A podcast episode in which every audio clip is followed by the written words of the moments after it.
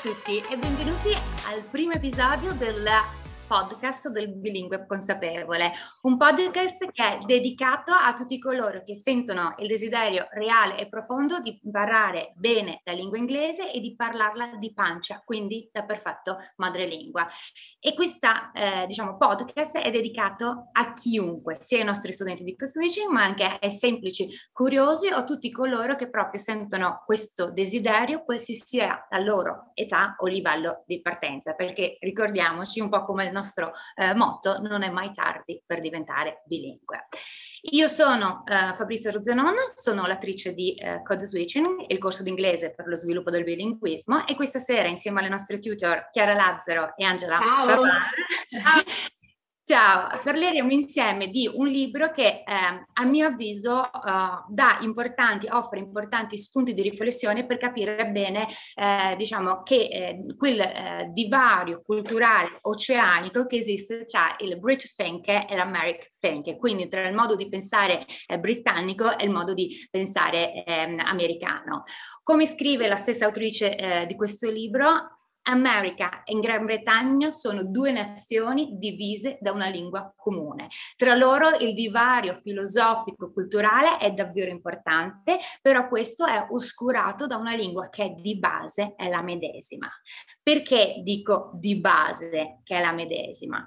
Perché come i nostri uh, studenti di code switching sanno bene, il, il, il, modo in cui noi parliamo, il linguaggio che noi utilizziamo è il prodotto, è il risultato del nostro modo di pensare, del nostro modo di vedere le cose. Io penso e in base a come penso agisco e dunque parlo farlo e la differenza di uh, valori, eh, di aspirazioni e di abitudini mentali che esistono tra i britannici e gli americani è tale che alla fine differente è anche il loro modo di utilizzare la medesima lingua. Quindi c'è questo, eh, questo libro che appunto oggi lavore, sul quale, del quale oggi eh, parleremo, che si intitola Bridge Think, American Think, ed è stato scritto nell'86 da Jane uh, Walmsley. è un libro che io assolutamente mh, mm, consiglio a, a, a, tutti quanti perché proprio eh, diciamo ti dà delle indicazioni eh, chiare per riuscire a capire bene, chiaramente, concretamente eh, che cosa significa pensare eh, in inglese e come questo pensiero si divide tra queste eh, due nazioni, tra queste due culture che sono estremamente differenti l'uno dall'altro, ma appunto questa differenza è mascherata, diciamo, da una lingua che apparentemente è, è, è, è comune. E come dicevamo anche eh, nell'episodio pilota di questo podcast um, uh, Golden Rules for a Happy Switcher, per riuscire a sviluppare il bilinguismo, quindi per riuscire ad andare oltre con la lingua, per riuscire a fare quello switch, è fondamentale, proprio il primo punto in assoluto, la primissima cosa da fare è comprendere la cultura che sta dietro la lingua, cosa che è quello che ha generato, eh, diciamo proprio la lingua genera e determina il nostro modo eh, di esprimerci. Eh, come dicevamo appunto durante quelle, eh, la, la lezione, ciò che distingue un bilingue inglese da uno che invece parla l'inglese come seconda lingua è che il bilingue quando parla non è inglese solo nell'uso dei vocaboli, nell'uso delle parole, ma è inglese anche nel modo di pensare, nel modo di essere. Quindi non c'è solo la forma, diciamo, non è inglese solo nella forma esterna, quindi nelle parole, ma è proprio il pensiero che ci sta dietro, cose, di interpretare la realtà e quindi di interpretare eh, i concetti. E per riuscire a eh, imparare a pensare in inglese, per riuscire a vedere le cose dal loro punto di vista, dobbiamo innanzitutto capire che cos'è di fatto la, ehm, la cultura inglese. E questo è una cosa all'interno del corso Code Switching noi trattiamo sin da subito perché proprio infatti è la primissima lezione sull'Englishness, una lezione che ehm, proprio eh, va a eh, indagare, a viscerare quegli, quegli aspetti dell'essere inglese, la quintessenza dell'essere inglese che poi sono stati determinanti ai fini della lingua, quegli aspetti che poi diciamo sono andati a modellare quello che oggi è la lingua inglese. E questo è l'episodio di oggi, il primo episodio, il numero numero uno del bilingue consapevole è, mh, va visto come una sorta di um, diciamo, approfondimento di questa uh, primissima lezione. Quindi il libro di cui uh, parleremo insieme a Chiara D'Angela, appunto ripeto il titolo Brit Fink and American Fink di Jane uh, Walmsley e questo libro lo consiglio vivamente a tutti quanti perché proprio eh, tra una battuta e l'altra, un po' come faceva Fox e la Severnini, fa ragionare e ci dà delle dritte non da poco per riuscire proprio a, diciamo, a capire concretamente che cos'è, quindi proprio riuscire a, a entrare proprio nella carne, nel vivo, nello spirito di questa lingua, spirito che bisogna fare nostro per poter fare quel passaggio oltre. Vero ragazze? Cosa ne pensate? Certo. Cos'è la vostra impressione su questo libro, così a freddo? Beh, eh, anch'io mi sento di consigliarlo assolutamente. Dal mio punto di vista, mentre lo leggevo, ci sono stati momenti proprio in cui ho riso. Forse perché, comunque, avendo vissuto anche in Inghilterra, c'erano proprio alcuni punti in cui dice ma è vero, è proprio così. Come ha detto Fabrizia, è stato scritto nell'86, quindi forse alcuni punti sono da, forse da riaggiornare, però in linea generale eh, veramente noi siamo riusciti a cogliere quelli che sono proprio i punti, le, le, le linee che ti danno, ti permettono di fare luce su eh, determinati comportamenti, su stili di vita di, due, di questi due paesi, di queste due culture diverse. E, come ha detto uh, appunto Fabrizio, forse mi ripeto un pochettino, di base sono praticamente, ti dà una visione di due nazioni che sono separate da una lingua di base in comune, ok? Sempre questo di base. Dietro c'è sempre la stessa lingua, ma come mi è capitato mentre leggevo di ehm, ritirare fuori queste regolette che sono presentate nella lezione dell'Englishness nel corso, vi compare proprio, mh, mm, se voi andate a, rivedervi quella della, della moderazione, parte dicendo proprio così, eh, c'è un abisso direi abissale tra le due, tra le due, tra americani e britannici. E questo abisso è dovuto proprio da un divers- uh, pensiero diverso e il pensiero diverso è un approccio alla vita in maniera diversa e di conseguenza pensiero diverso, approccio alla vita, lo vedrete in questi punti che presenteremo, eh, tira fuori una lingua diversa, ok? Quindi è tutto collegato e, e rileggendo questo libro io mi sono eh, mi sono ritrovata a rivedere anche queste regole e dire ah sì, è, è tutto collegato, tutto torna. tutto torna, tutto torna. Che poi due lingue diverse, non solo, vabbè, la cosa base che è il vocabolario che abbiamo i dizionari, ma poi come sanno i nostri studenti, gli accenti, ma anche il diverso rapporto con la grammatica che esatto. che gli italiani sono più alti, gli americani ma... Angela, tu cosa dici? Io invece eh, riprendo un po' quello che ha detto Chiara e Fabrizio sicuramente perché mm, come ve lo consiglio anche io di leggerlo perché è veramente un libro molto, ehm, è molto carino nel senso che vi fa riflettere ma vi dà anche tanti spunti veramente molto interessanti, cioè come proprio dice all'inizio sulla copertina, di cioè, prestare attenzione alle differenze culturali per non fare proprio brutte figure.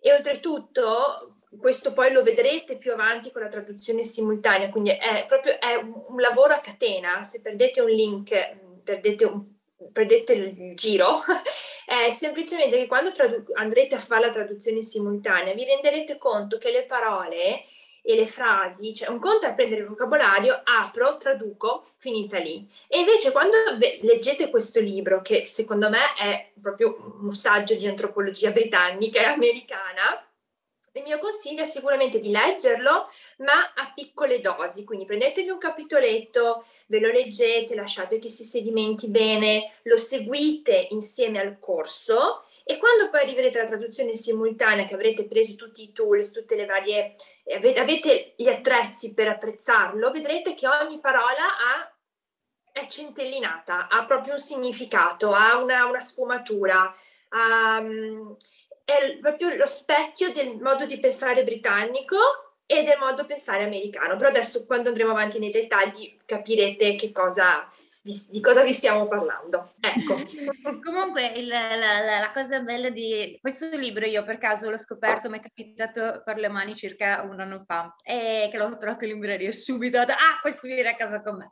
E la cosa che me è piaciuta di, di più in assoluto, che ha colto la mia attenzione, è che di fatto parte proprio, eh, diciamo, nel vis- nello sviscerare la differenza tra cultura britannica e cultura americana, quindi quello che chiama Brit Think and American Think, parte proprio da quello aspetto che di fatto anche all'interno della prima lezione di code switching è proprio il nostro punto numero uno. Oh. Vale a dire, il, quindi vediamo, siamo proprio più in linea, diciamo questo libro è in linea con la nostra modalità, il nostro approccio uh, alla lingua e vale a dire il, diciamo, il differente modo che britannici e americani hanno di uh, vivere la vita e intendere la morte.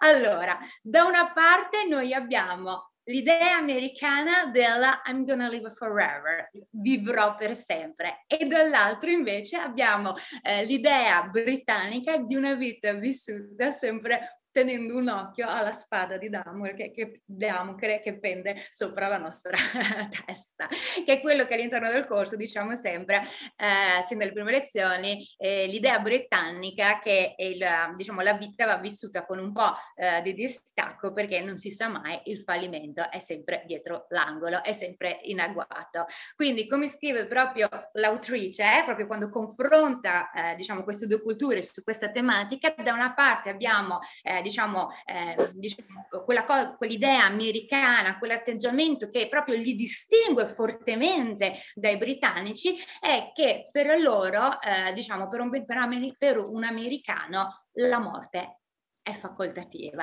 Potrebbero, potrebbero non ammetterlo, però questo di fatto è il motive proprio di questa nazione, è quel sentimento che colora, eh, diciamo, tutto quello che eh, fanno e che li porta a credere, ma seriamente, anche se possono anche non ammetterlo, ma a credere che la morte possa essere ritardata o addirittura, eh, diciamo, evitata se davvero uno ci prova.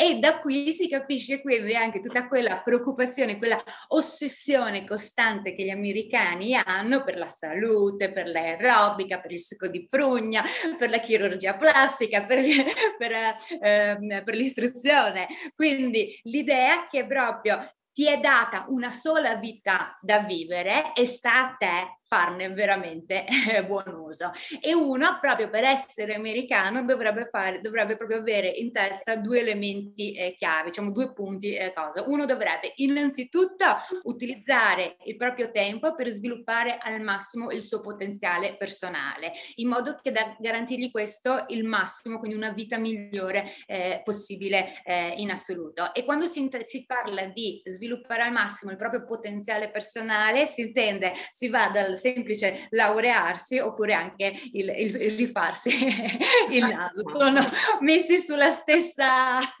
sulla cosa. Quindi uno, sviluppare al massimo il proprio potenziale personale e dall'altro prendersi cura del, cor- del, proprio corpo affinché questo eh, eh, possa durare. Se, come dice l'autrice, se l'immortalità alla fine si rivela possibile, almeno sei pronto. E questo è il segreto del vero ottimismo eh, americano. Ottimismo che però ovviamente, come anche lei stessa ehm, sottolinea, non è poi allegro così, eh, eh, come, così come sembra, perché di fatto un'idea come questa prevede veramente che eh, ci siamo, porta, eh, carica la persona di tutta una serie di doveri, di tutta una serie di eh, responsabilità che sono abbastanza importanti, perché letteralmente, secondo l'idea americana, la vita e la, e la qualità di, la tua vita, scusate, e la, e la qualità di questa è letteralmente nelle tue mani. Lo devi a te stesso per essere bello, intelligente, magro, di successo e sano. Se fallisci è perché non sei stato, non ti sei impegnato abbastanza, quindi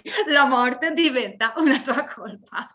e posso dire che uh, dopo, guarda, quanto rido questa cosa, cioè, e ho detto, e mi sono messa, aiuto, perché dopo, dopo anni, eh, ormai che, vabbè, sono un po' di anni che vivo in America, però tanti che bazzico da queste parti, e diciamo l'ossessione appunto con la ginnastica, uh, io ho sempre l'immagine di, anche di, come si chiama, di Jane Fonda, che già cos'era negli anni Ottanta, faceva la ginnastica, eh no. oppure, perfetti e cose del genere, il fatto che vanno sempre dal dentista e sono proprio... C'è questa proprio ossessione per il corpo, per l'eccellere al massimo in tutto quello che fanno, la, la, la posso confermare, la posso confermare, la si sente proprio eh, praticamente ehm, ovunque. E che poi, fatalità, quando eh, leggevo questo, eh, appunto mi era capitato man- eh, sotto mano questo libro e leggevo questa cosa eh, sull'immortalità, perché insomma sembra che eh, per un americano la, l'immortalità appunto può essere se si rivela possibile, almeno siamo pronti. Il bello è che quando ho letto questa cosa, subito dopo mi ricordo, mi era, avevo eh, trovato questo articolo sui New York Times che proprio mi era apparso in cui si raccontava di una clinica a Miami che è proprio la clinica dell'immortalità. Cioè, è un... ha detto, ma guardate le coincidenze, cioè è una clinica dove tu ti vai a trasferire eh, dopo una certa età per il retirement e paghi fior fior di, do- di dollari per, e loro ti aiutano praticamente a prolungare il più possibile, quindi visite mediche, eh, yoga, questo, quell'altro, insomma è la clinica dove vai proprio a cercare di essere immortale. Insomma, avevo letto questa cosa sul libro e poi questo articolo ho detto, no, ci posso credere. Ho avuto proprio la, la, dimostrazione palpabile che questa cosa era vera. E invece dall'altra parte che cosa abbiamo? I britannici, che è esattamente l'opposto. Da una parte abbiamo il desiderio dell'immortalità, dall'altra abbiamo il vivere la vita in modo molto più distaccato, perché appunto c'è la famosa spada di Damocle che pende sulla nostra testa e da un momento all'altro ci può colpire. Quindi tutto quello che abbiamo da un momento all'altro, eh, diciamo, ci può, eh, può sparire, questa spada ci può ferire. E quindi proprio per questo le vite vanno vissute con un certo distacco, con una certa eh, eh distanza. E, e quello che bello qui, proprio le, scrive così l'autrice, è inutile cercare di prendere il controllo sulla propria esistenza, è inappropriato essere troppo coinvolti, è arrogante e presuntuoso tentare di superare in astuzia il destino. This is the British way. Quindi gli eventi, ve lo leggo perché secondo me cioè, le sue parole eh, sono, sono, perfette, gli eventi devono poter seguire il loro corso naturale, quindi resta calm, keep calm e non farti prendere troppo, non far vedere che ci metti troppo sforzo nel fare nelle cose, anzi pensaci ben due volte prima di fare sacrifici importanti, quindi non correre mai per prendere l'autobus e non saltare mai il tacco. e quindi i collegamenti con la prima lezione è sulla, tra la cultura e, il, e, diciamo, e, il, e la lingua eh, inglese, secondo me. Vi ricordate quando durante la prima lezione diciamo proprio che eh, come questa uh, idea del fallimento uh, perenne alla fine è quella che va a dettare proprio tutti gli aspetti della lingua, a partire dalla moderazione, quindi il non mostrarsi, eh, il non mos- eh, mostrarsi troppo coinvolti, quindi mantenersi sempre un po' più eh, distaccati, la famosa ehm, eh, l'assenza di mimica, la maschera, giusto, l'assenza di mimica mm. facciale, il nostro Colin Firth che rappresenta eh, in questo senso eh, l'emblema di questa cosa, la, quello che Katie Fox diceva proprio la, costima- la costipazione emozionale, che cosa serve trattenere le munizioni affinché tu più di tanto non ti lasci coinvolgere, ok? In modo che se il fallimento arriva, più di tanto non ti tocca. Tra l'altro, se posso aggiungere, questo si collega molto bene con l'idea del sarcasmo anche tipico inglese, no? Dove la battuta ti può arrivare e tu non te ne accorgi eh, vista da persona es- esterna, perché anche nel dire le battute, quest- loro tengono questa maschera, sono serissimi. E dato che hanno sempre la presenza, diciamo, della morte che è inevitabile, loro scherzano anche sul tema della morte, loro fanno battute anche ai funerali. Mi, mi, mi ha fatto ridere, stavo guardando un video proprio di un'altra ragazza che parlava appunto della, di alcuni aspetti dell'Inghilterra dove suo padre aveva fatto una battuta uh, divertentissima a livello sarcasmo proprio inglese al funerale di suo papà, quindi del nonno, e ci, ci scherzano, scher- anche gli stessi um, um, Monty Python, il, il gruppo comico il, che fa eh, storico dell'Inghilterra, fa, affronta proprio il tema della morte in maniera scherzosa, proprio eh, dopo tutto, dato che è inevitabile perché non riderci sopra essenzialmente. Quindi eh, e, e questa cosa della, eh, del distacco avviene anche nell'ironia, nel, nel, nel, nel, farsi vedere simpatici, insomma, nel tirar fuori la propria ironia e il proprio sarcasmo. Veramente, guarda, sono due, due, punti di vista diversi completamente proprio. Uno degli americani che sono aggrappati all'esistenza e a vivere al meglio, ottenere il massimo da questa. Gli britannici invece è un passaggio, è un semplice esatto. passaggio la vita, non prendiamola troppo seriamente. E poi come fatto per fare la battuta, proprio non, eh, non, cioè, non fare sacrifici non ha senso, no, è proprio cosa che diceva, è arrogante, presuntuoso cercare di superare in astuzia il destino. Esatto, esatto. Don't, don't, even bother. Just... Esatto. Goditi la vita così. quando diciamo eh, durante, cos'è? durante sempre, quando diciamo de- della moderazione che il troppo di stro- che tro- per un britannico il troppo stroppia è, è, viene considerato deplorevole ok? Quindi anche provarci troppo nella vita è considerato deplorevole ok? Non, non volgare proprio. Quindi rest, quando detto resta calmo keep calm ecco vedi e, ritornano se non sbaglio era sempre in questo libro in cui lei dice Americans are so intense, no? Sono così intense. Non, non, lo, dice proprio, lo, dice proprio, lo dice proprio in questo... In questo ecco, sono così carichi. Sì, ma poi dopo andando avanti vedremo che ci sono proprio, sono, sono tutti dei... È uno dietro l'altro. Veramente. Esattamente. E collegato a questo poi c'è anche il discorso del loro rapporto con la novità, che mentre da una parte abbiamo gli americani che loro proprio per il nuovo, per tutto ciò che è il progresso, sono proprio grande, eh, diciamo, sono amanti del nuovo, delle novità, del progresso, perché il progresso che cosa ti serve? Il progresso implica che la vita, che la, eh, diciamo ci sia un miglioramento nella vita, che la vita migliori sempre di più. Quindi gli amanti, gli, gli americani, eh, che è proprio la, la nuova terra, terra, ok? La nuova America, eh, loro sono proprio sempre proiettati in avanti, sempre a migliorarsi sempre di più. E invece dall'altra parte abbiamo il britannico per il quale invece appunto la vita è semplicemente un momento di passaggio, per loro il progresso non ha senso. Come scrive l'autrice, sempre parlando dei britannici, ci sono poche prove che le cose migliorino e molte prove che invece suggeriscono il contrario. Guardate ad esempio la tecnologia dell'informazione, le macchine da scrivere, chiuse quelle di una volta che non prendevano mai virus, e invece i computer di oggi che sono sempre costantemente sotto attacco. Quindi, da una parte, di nuovo, gli americani che sono fan, proprio uh, fan assoluti del progresso, della novità, e ogni volta che c'è qualcosa di nuovo lo desiderano. Vedi, ad esempio, ogni volta che esce fuori un iPhone nuovo, cioè l'hanno comprato nuovo il mese scorso, adesso che ne esce un altro e lo vanno a ricomprare. Quello è un altro elemento. E dall'altra parte invece i britannici che proprio, queste sono le testuali parole eh, dell'autrice, detestano la, la novità e manifestano una profonda paura del cambiamento. It's always been this way. Perché cambiarlo, no? esatto. si riflette questa, questa, mentalità si riflette in, in, molti aspetti, non solo, sì, nella vita, della, quindi... Certo, le, le cose stanno un po' cambiando, però fortunatamente ovviamente un po', però devo dire che eh, la, la, la, la, popolazione, soprattutto quella di una certa età, eh, questi, queste cose si sentono ancora. Sono latenti, ok? Non sono forse più evidenti come una volta, ma sono ancora lì latenti. E se uno impara a fare, le vede, le riconosce, ok?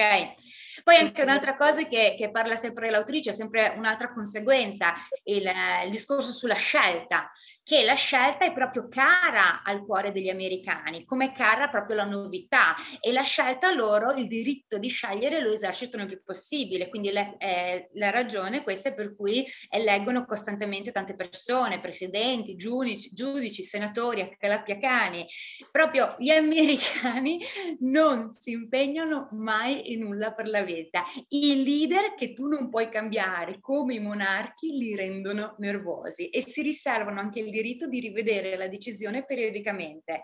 Il contrario, ok, quindi un qualcosa di fisso e indelebile, viene visto come un attacco diretto alla loro libertà personale e gli ricorda il comunismo che quando abbiamo fatto le, facevamo, vi ricordate le lezioni sul, eh, sulla, sì, sugli anni 50, il comunismo sì, era proprio... Il grande nemico. Il, il grande, grande nemico, esatto, la minaccia rossa.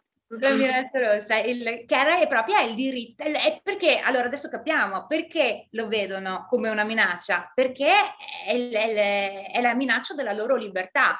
Ricordiamoci la Stato della libertà, l'America è la, la libertà. La, la, stessa America è nata da dei pellegrini, ok, eh, inglesi che hanno lasciato la Gran Bretagna per poter essere liberi di raccontare, di poter esprimere le proprie idee all'epoca, soprattutto religiose, ok? E di creare la vita a loro modo. Quindi il, sin dal bidollo, sin dall'inizio l'America nasce come il territorio della libertà. Ok, dove sei libero di fare, per questo se ne sono andati via. E que- e lo, ed è talmente tanto forte questa idea qui che alla fine la vedi in tutti i contesti, fino appunto alla Statua della Libertà, che gli è stata proprio regalata non, non a caso. Che poi sempre sul libro, cioè, a tale riguardo, la, la, fa, la, fa, la, battuta eh, l'autrice Jane, e eh, dice eh, gli americani diventano nervosi anche quando la frutta, di, frutta che gli piace è fuori stagione, quindi non hanno la possibilità di scegliere. E su questo purtroppo mi sono messa le mani sui capelli perché mi sto rendendo conto che mi sta iniziando ad americanizzare anch'io. Ho detto, oh madonna santa, vabbè dai, cerchiamo di rimettere un po' di sale nella zucca.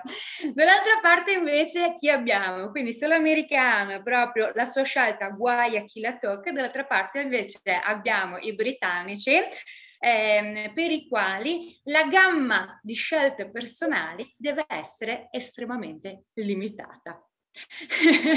Ciò si riflette nel settore della vendita al dettaglio, dove i vestiti sono disponibili in solo quattro taglie, le scarpe hanno un'unica larghezza e il gelato si presenta unicamente in tre gusti.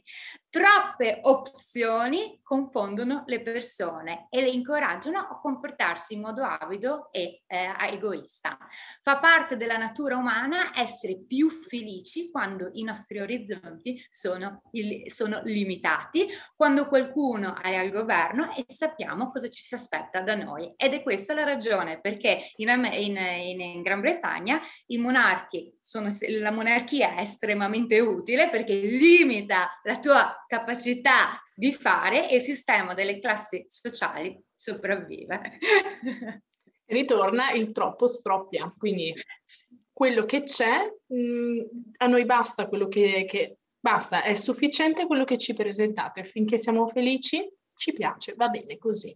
L'immagine dei reali è lì e ci dà sicurezza. Esatto. Magari stanno, stanno ehm, a livello proprio, rappresentano in realtà il, il, il ruolo dei reali, quello di rappresentare l'Inghilterra, però ce li vogliamo tenere. Noi sono sempre stati lì, it's always been this way, perché andarla a cambiare? Questo è esatto, perché, perché, esatto, perché andarla a cambiare e, e, e, e, i monarchi resistono proprio perché ti impongono tutta una serie di protocollo, la regola del protocollo prima elezione, ok? E loro proprio sin da eh, sin da subito, diciamo, sin da data, sono abituati a stare all'interno di questi limiti, ok? Perché poi tra l'altro i limiti, giustamente, cosa sono? Sono sicuri, giusto? Lo spazio è confinato, lo conosci, è sicuro. Sei sicuro che se stai all'interno di questi limiti, il fallimento lo puoi evitare. La spada di Damocle non sferza il suo colpo, ok? Quindi da una parte di nuovo l'America che di limiti non ne vuole sapere, vuole essere libera al 100%, esercitare la sua capacità di scelta, dall'altra parte i britannici dove secondo la, per loro la scelta deve essere limitata, o meglio deve essere moderata, la regola della moderazione. Ok? Vedete le connessioni tra cultura e lingua come sono quando si studiano le lingue così diventa, cambia completamente, acquista tutto molto più sapore, diciamo, cioè ti rendi conto che c'è una... Va bene. Un'altra cosa che è sempre collegata, un altro aspetto, qual è? Quello dei soldi, ok? Che per gli americani sono eh, cari a loro i soldi quanto è la scelta perché proprio eh, il, il, soldo, i soldi sono il mezzo per poter esercitare al massimo il proprio eh, diritta, eh, diritto di scelta. E mh, mm, proprio ah, parlano eh, amano proprio appassionatamente eh, parlarne dei, soldi appassion- appassionatamente, non se ne vergognano sol- assolutamente e vedono, e questo non perché sono avidi, avidi ma perché semplicemente vedono nel, nel denaro okay, la misura del successo e appunto la garanzia della scelta personale. Come scrive l'attrice, money is power e il potere è una buona cosa, mentre la mancanza di potere ti rendono sfigate, quindi il denaro è una protezione dalla spiegaggine. che poi quando leggevo questa cosa, se tu, eh, vabbè, allora questo libro è stato scritto nell'86 e riflette molto la cultura dell'epoca, quando ad esempio c'erano le grandi, le grandi mm, soap opera, eh, Dynasty, Dallas, Beautiful, giusto? Cioè questi grandi ricchi, estremamente, queste grandi dinastie di famiglie estremamente ricche che potevano praticamente fare scegliere qualsiasi cosa, addirittura eh, a livello eh, politico. Ora, oggi come oggi, in America, cosa posso dire di com'è? E fortunatamente le, le, cose stanno un po' cambiando, meglio non tanto cambiando, si stanno un po' più um, smooth, si stanno un po' più... Um, ammortizzando. Ammortizzando, ecco, grazie la parola. Però devo dire che di fondo il concetto è, cioè, non a caso tutti, eh, quando uno vuole imparare un pochettino di investimento, di soldi, cose del genere, la maggior parte degli autori dei libri sono tutti quanti eh, americani. E se uno va in una libreria, c'è spilza spilza di autori americani che proprio ah, mettono money is power al centro di tutto quanto. Invece i britannici dall'altra parte che cosa abbiamo? Se uno li adora, l'altro li scredita. La posizione pubblica delle classi medio-alte britanniche sui soldi è quella proprio di eh, screditarli, nel senso che non sono la mia prima priorità. Al loro posto loro invece preferiscono parlare di qualità eh, della vita, nel senso che ehm, per loro le cose più importanti sono quelle spirituali e culturali e queste cose non hanno nulla a che vedere con il eh, denaro, nel senso che, e questo è vero, il denaro non può comprare il gusto, il, ehm, lo stile e il senso eh, di eh, priorità. Queste cose non si possono eh, comprare, però è bello perché, eh, come si arriva un attimo all'estremo, la ricerca risoluta del denaro è vista da un britannico come un qualcosa di semplicemente volgare, un qualcosa in grado di minare lo spirito umano. Certo, è, è, importante sì avere i soldi, ma enough is enough, non essere esagerato, gli direbbe a un americano. Dopo, dopo, di, dopo, dopo di tutto, quando muori i soldi non te li puoi portare nell'altra vita e questo gli americani a quanto pare non lo vogliono capire. Inoltre ostentare proprio la, la, l'essere ricco non è parte della persona eh, britannica, è proprio un, è volgare, è proprio volgare. Forse tu, tu ti puoi trovare davanti al capo di un'azienda multinazionale e non te ne rendi neanche conto. Questa è la mia esperienza personale che ho fatto durante una, um, un incontro di lavoro lavoro, era un, una, una, situazione molto informale, però ehm, appunto di lavoro eh, con, con, mio marito che sono, di, con cui ho scherzato, riso, non mi sono proprio eh, resa conto di come mi stavo comportando mio marito dopo mi fa guarda che lui era il socio del capo di tutta l'azienda, capito? Quindi non, te, non ti rendi proprio conto di di, delle persone che di fatto, perché non lo vogliono mostrare, non eh, è volgare e preferiscono mostrarsi come a, come al tuo livello, diciamo, com, insomma, non vogliono ostentare il fatto di essere ricchi, non voglio, non, preferiscono non metterti a disagio. Eh, anche, eh, e questo lo si vede tra l'altro anche nel, nel, un, un capitoletto più avanti dove si parla del business, del desk, dell'ufficio nel settore del business, che eh, negli uffici americani, ok, la la, la, la, l'importanza di, che tu hai nella, a livello di carriera, quindi il tuo successo, ecco giusto il, il tuo successo, ok, è riflesso nella grandezza del tuo desk, della tua scrivania. I senior, i big boss hanno delle scrivanie che, sono, che possono, possono portare a cena anche 10 persone, oppure c'era quell'immagine della, della vignetta dell'elicottero che atterrava sulla scrivania. E più è grande la scrivania, linea e poi più ha tutta la visione dietro, quello skyline della città, come si vede nei film, e più indica che sei di successo. Invece, come sono gli uffici, Chiara? allora, io ho l'esperienza diretta qui. Intanto è molto probabile che il capo sia proprio in ufficio con te, non hanno neanche il loro ufficio.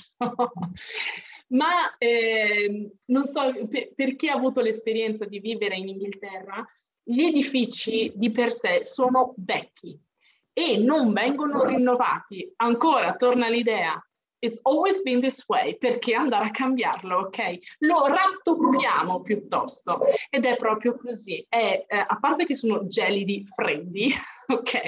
E quando è freddo e il riscaldamento non funziona, c'è la famosa stufetta che ti metti ai piedi o uh, attaccata da qualche parte del corpo, quindi tutto il resto congela, però c'è una parte calda addirittura io lavoravo con la borsa dell'acqua calda. Sì, sì. E, uh, e uh, effettivamente no, gli uffici, le stanze, eh, le stan- non sono nuove e tu entri e sembra il magazzino di qualche, um, non lo so, sei entrata dal retro, praticamente. È, è un, purtroppo a livello di edifici, di costruzione, non ci siamo. C'è gente, l'autrice che dice qua, per loro l'ufficio per essere importante deve essere trascurato con piante morte e polverose tapparelle. La scrivania deve essere presa di seconda mano, i telefoni devono avere ancora la rotellina, i computer devono essere antiquati come pure le scrivanie. ok, il telefono con la rotellina forse no, però eh, attenzione, non ci sono le tapparelle tanto amate da noi italiani, ma le veneziane. Ah, le, veneziane. le tapparelle non ah. ci sono no? Ci sono le veneziane che ovviamente sale solo un lato, poi devi tirare l'altro per far salire anche l'altro, quindi è un po'... E dice questa cosa, che questo modo di avere l'ufficio, di intendere quindi cosa, non è, ehm, è semplicemente perché secondo loro è, è, è, questo è il loro modo di uh, uh, proiettare uh, all'esterno un senso di classe, di superiore intelletto, di razza ed educazione. Ok? Quindi per loro più essere più down to earth, quindi essere proprio terra, per loro questo qua sta a indicare che tu eh, a livello di intelletto, spirituale, sei in alto. In alto. Esatto, ok? Quindi proprio è il contrario. Da una parte abbiamo il glossiness, quindi il, tutto che deve essere patinato e più sei più patinato più hai successo, dall'altra parte invece più sei eh, trascurato e, e scialbo e più quello per gli britannici viene considerato cosa. Che poi tra l'altro c'era anche un altro capitoletto, giusto Angela, che parlava della, del, del cool, del to be, uh, uh, sì, sì, sì, la parte sul, sull'essere cool, del, che è una cosa... Che più che sei understated, giusto? Più sei sì, understatement esatto, esatto. e più sei cool. è proprio l'idea, nel senso che per loro c'è quella idea del non essere disponibili, essere molto per conto loro, un po' sociali anche, quello essere, per loro essere cool, che invece per l'americano è proprio, non ha, non ha senso, cioè è tutto un proprio un pensiero completamente diverso, diverso proprio. Come, sì. come durante anche la, sempre durante la prima lezione, a un certo punto parliamo proprio dell'understatement, che per i britannici mm. deve essere understated, mentre per gli americani ci deve essere, per gli americani, per gli americani deve essere overstated. proprio lo sì. eh, queste cose. Esatto. Bene. Che poi, tra l'altro, il, questo over si ricollega poi all'ultimo aspetto che viene affrontato nel primo capitolo, che è la, che eh, sempre per capire diciamo, i, i, sommi capi, diciamo, per sommi capi quali sono le, grosse, le differenze principali tra cultura britannica e americana, è la differenza tra il me think americano e il we think uh, britannico. Cioè da una parte abbiamo la cultura in America del me think, quindi delle io vengo prima. Quindi l'idea che se ogni persona prova nella sua vita a diventare la versione migliore di se stessa, ok? Automaticamente avremo una società migliore per tutti quanti. In altre parole, come spiega l'autrice, la maggior parte degli americani sostiene eh, le idee individualistiche di Adam Smith, l'economista che aveva avanzato la teoria secondo cui l'individuo che lavora nei propri interessi sta in realtà lavorando anche per i massimi interessi di uno Stato. Quindi una società forte è semplicemente la somma di parti forti e tu più lavori per te stesso, quindi per migliorare te stesso, più in realtà stai facendo un favore a tutti quanti gli altri perché stai facendo crescere la, eh, diciamo, la società. Ed è proprio per questa ragione, proprio come spiega anche chiaramente qui, che l'America viene spesso considerata, eh, diciamo, la patria dell'individualismo che è esatto l'opposto invece, Chiara. dei, dei, britannici ovviamente, dove appunto avevi già, eh, aveva, come aveva introdotto Fabrizio, c'è il me think da un lato, dall'altro abbiamo il we think e il me think americano viene visto come egoista eh, dagli inglesi eh, o dai britannici. Il, I britannici preferiscono invece parlare di looking after each other, cioè, pre, cioè siamo una, una, cosa unica, ricchi, poveri, vecchi, giovani, siamo tutto, un tutt'uno. E ci guardiamo le spalle l'uno all'altro e guardano tutti al, comune, al bene comune, al common good, il che li rimanda ovviamente all'idea della BBC. La BBC è molto um, è una cosa miliare, una pietra miliare nella cultura britannica, come anche la famiglia reale, quindi la regina, e li ricorda anche eh, eh nei, della, nei momenti della guerra. Vi siete mai chiesti perché gli inglesi amano quasi ossessivamente fare la fila? perché è tutto legato. È tutto legato. Eh, il, fare, eh, il, fare, la fila nasce mh, durante la, il periodo eh, di guerra, durante la seconda guerra mondiale, quando un periodo che aveva seguito ovviamente nel periodo della seconda guerra mondiale, c'era un periodo di incertezza, eh, il governo voleva mantenere l'ordine, indirizzandosi proprio al, al popolo con una, pro, con una propaganda. Do your duty, and wait your turn. Eh, e quando quindi quando si, veniva dato questo motto, quando si distribuivano le razioni di cibo. E quindi il popolo inglese ha iniziato a fare la fila e questo inizio di fare la fila lo, lo hanno proseguito, lo tengono tuttora perché li ricorda, li rimanda a quel periodo di incertezza che però sono riusciti a uscirne insieme, lavorando tutti insieme. Quindi c'è questa idea del we think, noi siamo dentro, ci siamo e ci siamo insieme. Quindi non è l'individualismo, ma è la collettività, siamo uh, appunto tutti, tutti insieme come una società.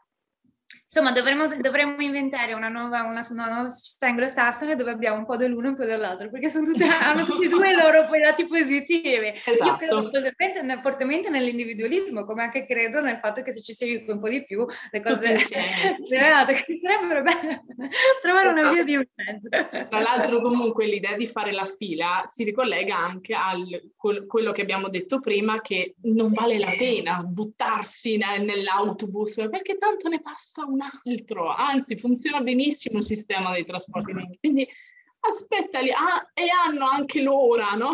Cosa che in Italia arriva tra cinque minuti ed effettivamente arriva dopo cinque minuti, a parte qualche caso eccezionale. Aspetta, aspetta tanto, arriva a, la, la, la, tua occasione arriva lo stesso. e poi, la, e poi appunto la, fila è anche sinonimo di sicurezza, perché se stai dentro quei limiti tu sai che se rispetti le regole, ta ta ta, sicuramente quella cosa accade. Ok? Quindi è proprio eh, di nuovo alla fine ritorni, parte tutto da capo l'idea della, del loro modo di vedere la realtà, che la, che la vita britannica è eh, la, della spada di Damocle. Quindi se stiamo all'interno delle file, se stiamo all'interno del, delle scelte limitate, ta ta ta ta ta ta ta, ok? Siamo sicuri e quindi viva la monarchia che ci protegge. Esatto. Quindi se facciamo quello che dice, siamo salvi, ok? Però non togliamo mai l'occhio perché non si sa mai. il fato non lo puoi controllare. Un'altra cosa che c'è scritto da qualche parte, il fato non lo puoi controllare, quindi non, non ci provare neanche. non ci provare neanche. Okay. Beh, guarda, eh, quando stavo leggendo questo libro veramente ridi però ti fa riflettere, ti fa riflettere, anche se hai avuto nella vita occasione, diciamo, di, di, di visitare sia un paese che l'altro, e inizi a ripensare alle immagini che hai visto e dici, ah ma guarda, vedi, c'è un perché se ci comportiamo in un certo esatto. modo, in un certo esatto. modo. Le cose non, ca- non accadono a caso e tutto nasce nella testa. Io penso e in base a come penso agisco e dunque parlo. Quindi se volete sviluppare il bilinguismo, ragazzi miei, non sono tanto le parole, ma il pensiero. È il pensiero, è quello che c'è nella testa. Bisogna imparare, imparare, bisogna imparare innanzitutto a diventare eh, inglesi nel modo di pensare, senza ovviamente, come dicevo anche l'altra volta, perdere la propria italianità, perché uno può avere 50.000 personalità e tranquillamente vivere alla grande. Anzi, è solo un discorso di ricchezza, che ti, ti si arricchisce la vita. Ok? Poi un altro aspetto eh, interessante, ce ne sarebbero tantissime da raccontare su questo, su questo eh, libricino. Un'altra cosa interessante è quella del, della casa, il rapporto la, che, che, britannici e americani hanno uh, con la casa. Io nell'altra vita faccio anche l'architetto, quindi mi sono rivista tantissimo in tutte, tutte queste cose. Allora, per gli americani, come scrive Jane, la nostra cara Jane, la casa è l'espressione suprema dell'io quindi del think. È l'unica area su cui un americano insiste per avere controllo perfetto. È un luogo dove mostrare le proprie ispirazioni e vivere al massimo le proprie fantasie. E dato che l'America è un po' un melting pot, è proprio un miscuglio di ormai di, um, di, di tradizioni, di culture, ok? L'architettura domestica, quindi l'architettura residenziale, è veramente è un mix di tutto e di più. E se, come scrive anche l'autrice, se tu, ed è vero, se tu fai, uh, prendi la macchina e ti fai una passeggiata per, uh, per Beverly Hills, vedi che non, non, non, esiste la coerenza di stile, assolutamente no. Vedi le cose più disparate e ciò che è importante non è appunto la coerenza ma è l'impatto più la casa ha impatto ok quindi più si emerge più si individualizza ok e più di nuovo hai successo. I mm-hmm. membri ed è divertente questo, i membri delle classi aspiranti medie avranno sicuramente un decoratore di interni, ok? Infatti l'interior design qui è un mercato che viaggia alla grande per chi avesse intenzione di guardare oltre confine. Come hanno, come hanno appunto la donna delle pulizie, il ginecologo, il parrucchiere personale, l'interior designer è uno dei migliori amici in assoluto della, eh, della famiglia americana. E il suo ruolo, attenzione però, non è quello di imporre il gusto, ma è quello di interpretare lo stile di vita del cliente e di dirgli, ok, che ha stile di vita, di confermargli che ha classe. Gli americani sono disposti a pagare hafte fees, quindi fees, eh, tariffe diciamo eh, importanti semplicemente per farsi dire che hanno, hanno uno stile di vita che, che vale la pena, eh, insomma, degno, ok? E quando si parla di eh, ristrutturare una casa, una, una, camera, ad esempio, una stanza, si, eh, si, sull'ordine di grandezza, quindi vediamo di nuovo la grandeur americana, l'esagerare, ok? Si parla di circa 20.000 dollari per stanza ok? Quando si nata. E attenzione perché ristruttur- gli americani ristrutturano le case da cima a fondo e ogni volta che si spostano e gli americani si spostano parecchio, ok? Quindi anche il fatto, se adesso ci pensiamo, il, il fatto che ehm, in America eh, tele, il, um, le, le, serie televisive, eh, diciamo, diffuse, che ci sono di tutti i tipi, sono proprio quelle delle home improvement, ok? Lì, eh, da Magnolia, quella, quell'altro, tutti i canali, sono tutti che stanno ristrutturando. a casa. Esatto, ma proprio perché? Perché proprio la casa in America viene proprio considerata l'espressione fisica e massima del sogno americano, ok? È proprio la casa è il riflesso di te, proprio è l'emblema assoluto del, del, sogno americano. E sono case che poi, tra l'altro, rispetto agli standard europei, sono super accessoriate. A parte avere, come dice lei, il Kleenex in ogni stanza, l'aria condizionata, persino nel microonde. sono case che veramente hanno di tutto e di più. E ehm, personalmente, quando mi sono, uh, sono venuta in America per la prima volta e ho, ho, iniziato proprio sulla progettazione delle case, effettivamente questa cosa me ne sono accorta che ho dovuto riprogrammare un pochettino i miei eh, parametri, tipo delle cose che assolutamente non possono, una cosa che assolutamente non può mancare in qualsiasi casa, che sia highbrow o lowbrow, ok? È il theater room la stanza del teatro, quindi la grande cinematografia, che pensavo fosse solo nelle ville, nelle, nelle, nelle, ville super eh, di lusso e cose, invece la theater room è proprio, oppure, oppure la, la, main cave, anche quella, sono delle cose che devono per forza esserci, cioè proprio nella lista, nelle, ecco, i requisiti essenziali, non è un elemento in più, dici vabbè se mi rimane extra spazio, ma è uno degli elementi ehm, essenziali. E invece dall'altra parte che cosa abbiamo? Perché siamo, passiamo ogni volta da un estremo all'altro. Se per l'americano l'individualismo, l'impatto, stra- il, tutto di più, anche nelle dimensioni, le dimensioni delle stanze sono incredibilmente grandi, ok? Specialmente nelle, nelle, eh, so, nel, nel, sud dell'America. Quando si arriva invece in Gran Bretagna, le case come sono? I britannici preferiscono, vedono nell'anonimato la bellezza e la sicurezza che tanto gli piace. E da qui la ragione per cui eh, tutte le abitazioni della classe media, eh, della classe media dal, da un paese, da un estremo all'altro del paese, sono praticamente tutte quante pressoché identiche. Esatto.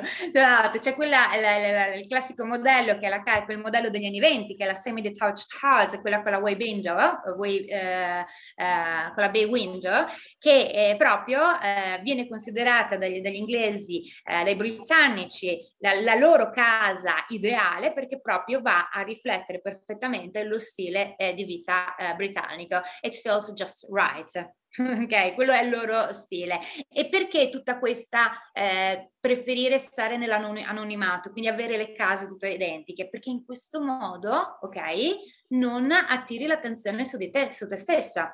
Ricordiamoci, gli, gli britannici odiano ostentare le cose, odiano emergere, meglio stare nella moderazione, entro i limiti, quindi entro l'anonimato, ok? Ho provato a fare l'architetto a Londra, ma non, non era tanto divertente.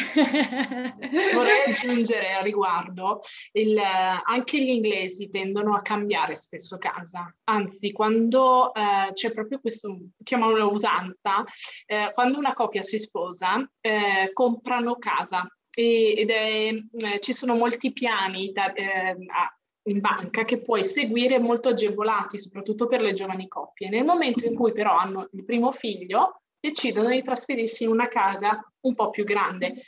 Non, i, i, la, non è la grandezza americana perché uh, io stesso ho vissuto in un appartamento considerato grande e qua per gli italiani è il minimo, ok? Uh, figuriamoci poi in America, quindi gli americani sono ancora di più. E ehm, diciamo, eh, quel, lo stile è sempre identico in tutte le case. Io eh, quando vai alla ricerca di una casa la, la trovi, è sempre, la, sembrano copie esatte l'arredamento, sono veramente molto sì, molto eh, esatto, mo- moderati, non, non, non, ce n'è una che dici ah questa si nota subito oppure sono veramente tutte uguali. Tendo di l'autrice, scusa, dice l'autrice che l'interior, l'interior decorator non ha senso come figura più di tanto in Inghilterra perché... No, però l'estate agent sì, invece, perché um, il giro del mercato della, della più che della vendita dell'affitto, comunque entrambi, va molto. Spesso eh, nei quartieri vedi molte case in vendita o in affitto, eh, è un giro continuo, proprio um, sia per le agevolazioni che ti dà anche la banca, ma anche per eh, proprio questo modo di pensare di una volta avuto il primo figlio ci spostiamo in una casa più grande, quindi la casa non, è, non ha forse il senso affettivo che abbiamo noi italiani. Esatto. Ok e che si ricollega al fatto di mantenere, mantenersi sempre distaccati, di non farsi e anche, il discorso, e anche il discorso del, del, cambiamento, che è una cosa che dicevo sul libro, che, che è giusta, che eh, quando si tratta di cambiare casa nuova, però di cambiare casa, di entrare in una casa nuova, mi raccomando, non comprare immobili nuovi, si portano via quelli vecchi. I mobili nuovi si comprano solo quelli quando quelli esistenti sono praticamente allo sfacelo. I mobili non si cambiano per ragioni puramente estetiche. Esatto. Okay? Sì. E se li cambi devi prendere possibilmente uguali a quelli vecchi. Esatto. esatto. O se sono nuovi bisogna che abbiano il gusto dell'antico in modo da esatto. le connessioni con, esatto. con, con, il, con, il, passato. Esatto. si amalgami bene con, con, il resto della casa. Esattamente. Quindi portarsi via la roba eh, vecchia oppure prendere cose che sembrino già, eh, sembrino già eh, vecchie. Quindi questa è la loro modalità. Quindi quando hai questa idea qua allora ti rendi conto che l'interior decorator fondamentalmente Beh, è come l'idea del, del, camino, loro hanno, le vecchie case hanno il camino, ok? Eh, che però dopo negli anni non, non, funziona più e lo lasciano lì, non lo nascondono. Perché il progresso fa male, il progresso fa male. C'è questo buco, un, forse qualcuno ci mette una stufetta elettrica, giusto per ritornare alle stufette però è così. Sì, perché no, poi l'altro aspetto divertente delle case è proprio quello del, è quello del, è quello del riscaldamento, ok? Che eh, sembra proprio, anche lei lo scrive l'autrice, tra britannici e americani è differente proprio la percezione di caldo e di freddo. Esatto. Perché quando un americano eh, approda in Inghilterra sente freddo immediatamente, appena scende all'aeroporto, poi all'aperto, persino all'interno delle case, addirittura la cosa peggiore in assoluto all'interno del bagno, dove sembra che lo facciano apposta i britannici a non mettere riscaldamento, il freddo è proprio eh, è la loro sofferenza, eh, diciamo, è proprio la cosa che soffrono di più gli americani quando ehm, arrivano ehm, in Inghilterra. E se i britannici all'inizio cercano di essere un po', vabbè, dai, compassionevoli, dopo un po' si stufano e gli dicono ma vestiti semplicemente di più. Solo che l'americano poi ti risponde che senso ha vestirmi di più? I vestiti non sono fatti per riscaldare, i vestiti sono puramente estetici. Allora vedi di nuovo la differenza di che i, non si capiscono. Eh. Esatto, non si capiscono. Esatto, non si capisce, non c'è, non c'è, non c'è verso, questo è un po' attrito che, ci so, che c'è. E il discorso proprio del riscaldamento è che ehm, Mentre in America ormai siamo, siamo, sono gli americani, il riscaldamento deve, must, essere uniforme in tutta la casa, ok? Per i britannici invece il riscaldamento è accettabile, ok? Solo se si trova in alcuni punti di queste stanze gelide ed è monodirezionale, vale a dire ti riscalda davanti ma ti lascia la schiena completamente congelata. Alex, uh-huh. dietro. E devo dire, voi me lo confermerete, che io per un paio di, per un anno ho provato a vivere lì e dopo un po' ho detto ciao, ciao. e non ce l'ho fatta. Troppo Esatto, mi sono trasferita, mi sono serviti quattro, quattro anni a, eh, a, Los Angeles solo per riscaldarmi le ossa da quanto freddo che ho preso. Se non sbaglio, proprio Roberta aveva fatto un post su Facebook di questa lampada che dà la luce del sole in Inghilterra, se non sbaglio. Eh, uh-huh. che io non l'avevo sentita in effetti, però eh, spesso ti dicono eh, di mettere, di prendere vitamina D, soprattutto per noi italiani, che siamo più abituati alla luce proprio. Ecco, eh, perché il sole, proprio la luce che manca, no? che mancano. E poi è bello come diceva che quando ovviamente eh, i Britanni, gli americani quando arrivano in Inghilterra si sentono molto a disagio, soffrono, però è anche il contrario, nel senso che i britannici essendo abituati a, a passare la loro intera esistenza ad andare in giro per la casa a cercare punti di calore, quando arrivano e dall'altra parte in America si sentono, di, cioè, si sentono a disagio, non ci sono abituati. E allora la prima cosa che fanno appena entrano eh, nelle, nelle, camere d'albergo è iniziare a aprire le finestre. per creare il loro microclima ideale sostanzialmente. esattamente, perché così ti dicono, ah, finalmente mi sento leggermente... sì, sì, sì, sì. si respira. Oppure un'altra cosa divertente sì, dimmi, dimmi Angela. Hai fatto prima il, il, l'appunto del, del, del cool, di, to be cool, no? How yeah. cool. È, fa, è, è, divertente perché loro, per, allora, allora, per indicare una cosa che è mm, cool, nel senso che è bella, che ha una certa influenza, trendsetter, perché poi la parola cool è stata tanto sta, eh, storpiata nel tempo, loro dicono cool, ok? Invece gli americani dicono hot, per esprimere non è lo stesso concetto perché sono anche lì visioni completamente diverse, ok? Ma per, ad esempio una cosa, un, una cosa che è bella, che è um, ambita, per loro è cool, che, cioè, e invece per gli americani è hot, perché c'è proprio questo, questa giusta posizione di aggettivi completamente, che danno un senso completamente diverso il freddo e il caldo. Infatti, cool è la persona così tutta un po' che se la tira, noi diremo che se la tira. E invece per loro è hot avere questa attitude, avere queste, questa personalità, no? Dirompente, poi vedremo, vedremo eh, riferimento ad Oprah. E, è così, è così, proprio nella, nella mente proprio ce l'hanno questo essere cool al esatto. freddo. È il, è il, proprio è il contesto culturale, sociale, culturale e ambientale, in questo caso, quindi anche termico, mm-hmm. nel quale tu vivi, che alla fine finisce per, finisce per condizionarti nella testa, ma come poi nel, nel comportamento e anche nel parlare. Quindi eh, due parole, uh, cool and hot, che insomma eh, proprio sono prese interessante dalla questo il britannico è cool quando è freddo, ok, quindi quando è distaccato, ok, invece uh-huh. l'americano è figo quando è hot, quando proprio è, è bollente, è al pieno della sua carica. Esatto, esatto, è il massimo della sua forma fisica, giusto come dicevamo prima del uno quando è, è bollente. Eh, eh, sì, eh sì, e anche c'è questa idea proprio di essere un dude. Un dude. perché è una cosa che io penso che in Inghilterra nessuno l'abbia mai usata, credo, non, non credo. È americana, quindi lo disprezzo, lo disprezzo. Poi un'altra cosa interessante che facevo l'esempio qui è quello, per chiudere il discorso sulla casa, è proprio quello anche de, de, de, degli armadi, che in America abbiamo i walls in, ins, quindi questi armadi che sono grandi come delle stanze, dentro ci puoi parcheggiare praticamente eh, anche eh, una macchina, ok? Invece in, in Inghilterra dove eh, il concetto dell'armadio praticamente non esiste, esiste il concetto del freestanding, del, come si chiama, della uh, l'appendino come quello nei negozi, la rastrelliera, giusto? Mm. sì, sì, la, la, la, la, pen, la pen, oddio, quello che sono. Eh, sì. ecco, che alla fine, dico, come dicono i costruttori in Inghilterra, è risparmi in, tem- in termini di, di, spazio e poi ti dà massima flessibilità perché li puoi spostare ovunque.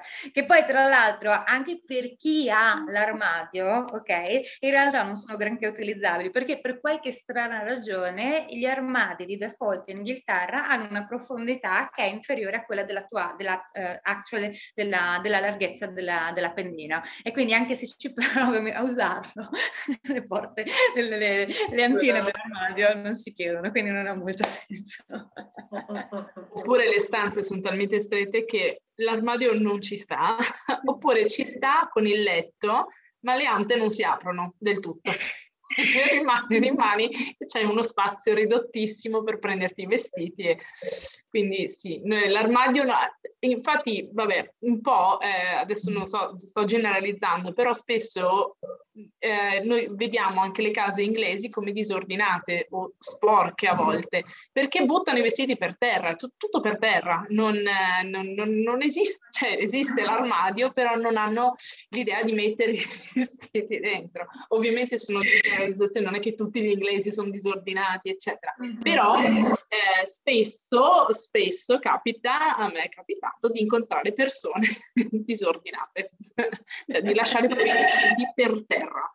Eh, ma perché ascolta, Elanders, cioè se li metti in ordine è una questione di perfezione, sai che per gli, gli britannici la perfezione non, eh, non, ha senso ricercarla, anzi è, è arrogante eh, pretendere di essere, eh, di essere eh, perfetti. Più scialbi si è, più... Ovviamente esatto. stiamo un po' scherzando, però vedete, se facciamo la battuta, però un po' di fondo di verità, un pochettino. Infatti, Devo dire che eh, beh, volevo finire un aggiungere una cosina sul, eh, riguardo alla casa, che l'unica l'eccezione forse che fanno gli inglesi sulla, eh, sul, con la connessione che hanno con la casa è la, causa, la casa in campagna, la country house, il cottage. Adorano vivere in un cottage, la loro aspirazione di vita è andare a vivere in un cottage. E lì proprio dedicano anche lì arredamento vecchio, ovviamente, uh-huh. cercano l'arredamento quanto più vecchio possibile perché ovviamente eh, si, si amalgama con tutta l'idea del cottage, che di per sé è una casa poco efficiente perché il tetto per esempio devono, so che devono rifarlo ogni sette anni, ehm, deve, essere, deve essere comunque curato e così via però l'idea di, eh, l'aspirazione è proprio quella di andare a vivere in campagna, specialmente in un cottage. Infatti le persone comunque che possono permetterselo, cioè coloro che hanno i soldi, spesso sono, non sono in città o hanno una base in città, ma spesso sono in campagna, cioè a vivere la country life. Downton, Downton Abbey, cos'è? un cottage quello? Come lo definiremo? No, Downton Abbey è la massima espressione di questo loro, di questo loro desiderio, cioè loro desidererebbero di essere nati con il, la, l'argenteria con lo stemma di famiglia e, e vivere lì. Infatti, a, a, mentre Chiara parlava mi è venuto in mente, cioè, qual è il non plus ultra del giardinaggio? Il giardino inglese è quello, eh cioè, è il non plus ultra, cioè quello è il modello su cui tu ti, ti basi. Infatti, qua tantissime città, mi viene in mente anche esempio Monaco, ha il, il, il giardino inglese, no? questo parco enorme, perché loro hanno proprio questa idea della, della, della, della passione proprio per, per, la vita, come dice Chiara, ritirata in, in campagna. Infatti, anche nell'ambito dell'editoria ci sono caterbe di giornali dedicati proprio alla country life, al giardinaggio, alla, alla botanica, cioè un americano, una cosa così, no? Non lo guarderebbe no, neanche. Perché hai detto la parola giusta, la vita ritirata in campagna. Quando tu vai in campagna non te ne frega niente di fare progresso nella vita, anzi ah, ti stai ritirando, ti stai isolando, tra l'altro tra, una casa e l'altra c'è, c'è, c'è tantissimo spazio, sei veramente... È vicini ma non troppo, sempre quella l'idea, sempre quella l'idea. Infatti Downton Abbey è, su questo è, è proprio, cioè, è perfetto, è proprio la, la rappresentazione perfetta di quello che un, un, inglese sogna di fare nella vita, cioè nascere magari con un titolo, fare parte di quello che poi viene chiamato l'establishment e stare lì e vivere di rendita e leggersi. E non fare assolutamente niente, rimane quello così com'è rimane. Il progresso, il cambiamento è pericoloso e viene visto con estrema paura. Con estrema infatti, effettivamente, se, ci, se, chi è un fan di Downton Abbey, sì, c'è un, un, pezzo di Downton Abbey in cui Robert entra in, in combutta con la famiglia perché loro vogliono mettersi a fare la, l'agricoltura moderna, diciamo, e lui non vuole sapere niente. E lì è proprio, vedi proprio lo scontro di, di, di mentalità. quella scenetta che faccia che su quali i ragazzi lavorano uh, cos'è, la quinta e sesta lezione presa proprio da Downton, Downton Abbey quando arriva la, per la prima volta l'elettricità che dice non capisco che cosa serve l'elettricità nelle case esatto esatto esatto esatto, esatto. Quindi più si nel vecchio e, e, più le cose sono sicure, funzionano e che è così che dovrebbero andare. Questa è la modalità cosa. che poi un altro aspetto interessante sempre di questo libro è, è quando parla eh, proprio ehm, dell'apparenza, ok? La, soprattutto l'apparenza fisica, ehm, che per gli americani è estremamente eh, importante, un po' per il fatto che loro non hanno una, un ordine sociale, non hanno l'aristocrazia, ok? Per loro l'apparenza fisica è, la co- è il sostituto più vicino per eh, l'aristocrazia e quindi eh, diciamo loro dicono, la loro mentalità è questa, puoi avere anche una personalità eh, diciamo una bella, una favolosa personalità, però se vuoi raggiungere le stelle, come la maggior parte degli americani vogliono, devi essere anche eh, fisicamente eh, eh attraente. quindi eh, fisicamente attraente una cosa importantissima che cosa sono innanzitutto, che è esattamente il contrario dei britannici, avere questi denti bianchi perfettamente eh, dritti. Tanto che se tu cammini, anche se nella, nella, nella subway, tre quarti della pubblicità sono tutte quante denti. Hai queste persone che ti guardano e ti sorridono tutte le mattine mentre vai a lavorare di queste eh, pubblicità. E, e, e la, cosa, ah, la, cosa, divertente è che eh, gli americani sì, quindi l'apparenza è la cosa principale, quindi va bene la personalità, ma apparire fisicamente attraente e questa è la cosa più importante, però sono anche molto pratici in questo senso, nel senso che se la natura ha sbagliato, non c'è problema, lo aggiustiamo. Sistemiamo l'errore. Da qui il fatto che l'industria eh, cosmetica estetica in America vada alle stelle e sì, che si tratti di eh, riparare un naso o sistemare i denti o qualsiasi cosa, nessuna operazione è troppo costosa per un americano, non si fanno problemi a spendere. Dopotutto, come scrive l'autrice, visto che la vita è così breve, perché sprecare anche solo un giorno con un naso sbagliato? esatto. Se, se lo puoi If you can fix Ma... it, must fix it. Cioè, non Tra è l'altro... È colpa tua se hai il naso storto. Eh. Devi sistemarlo.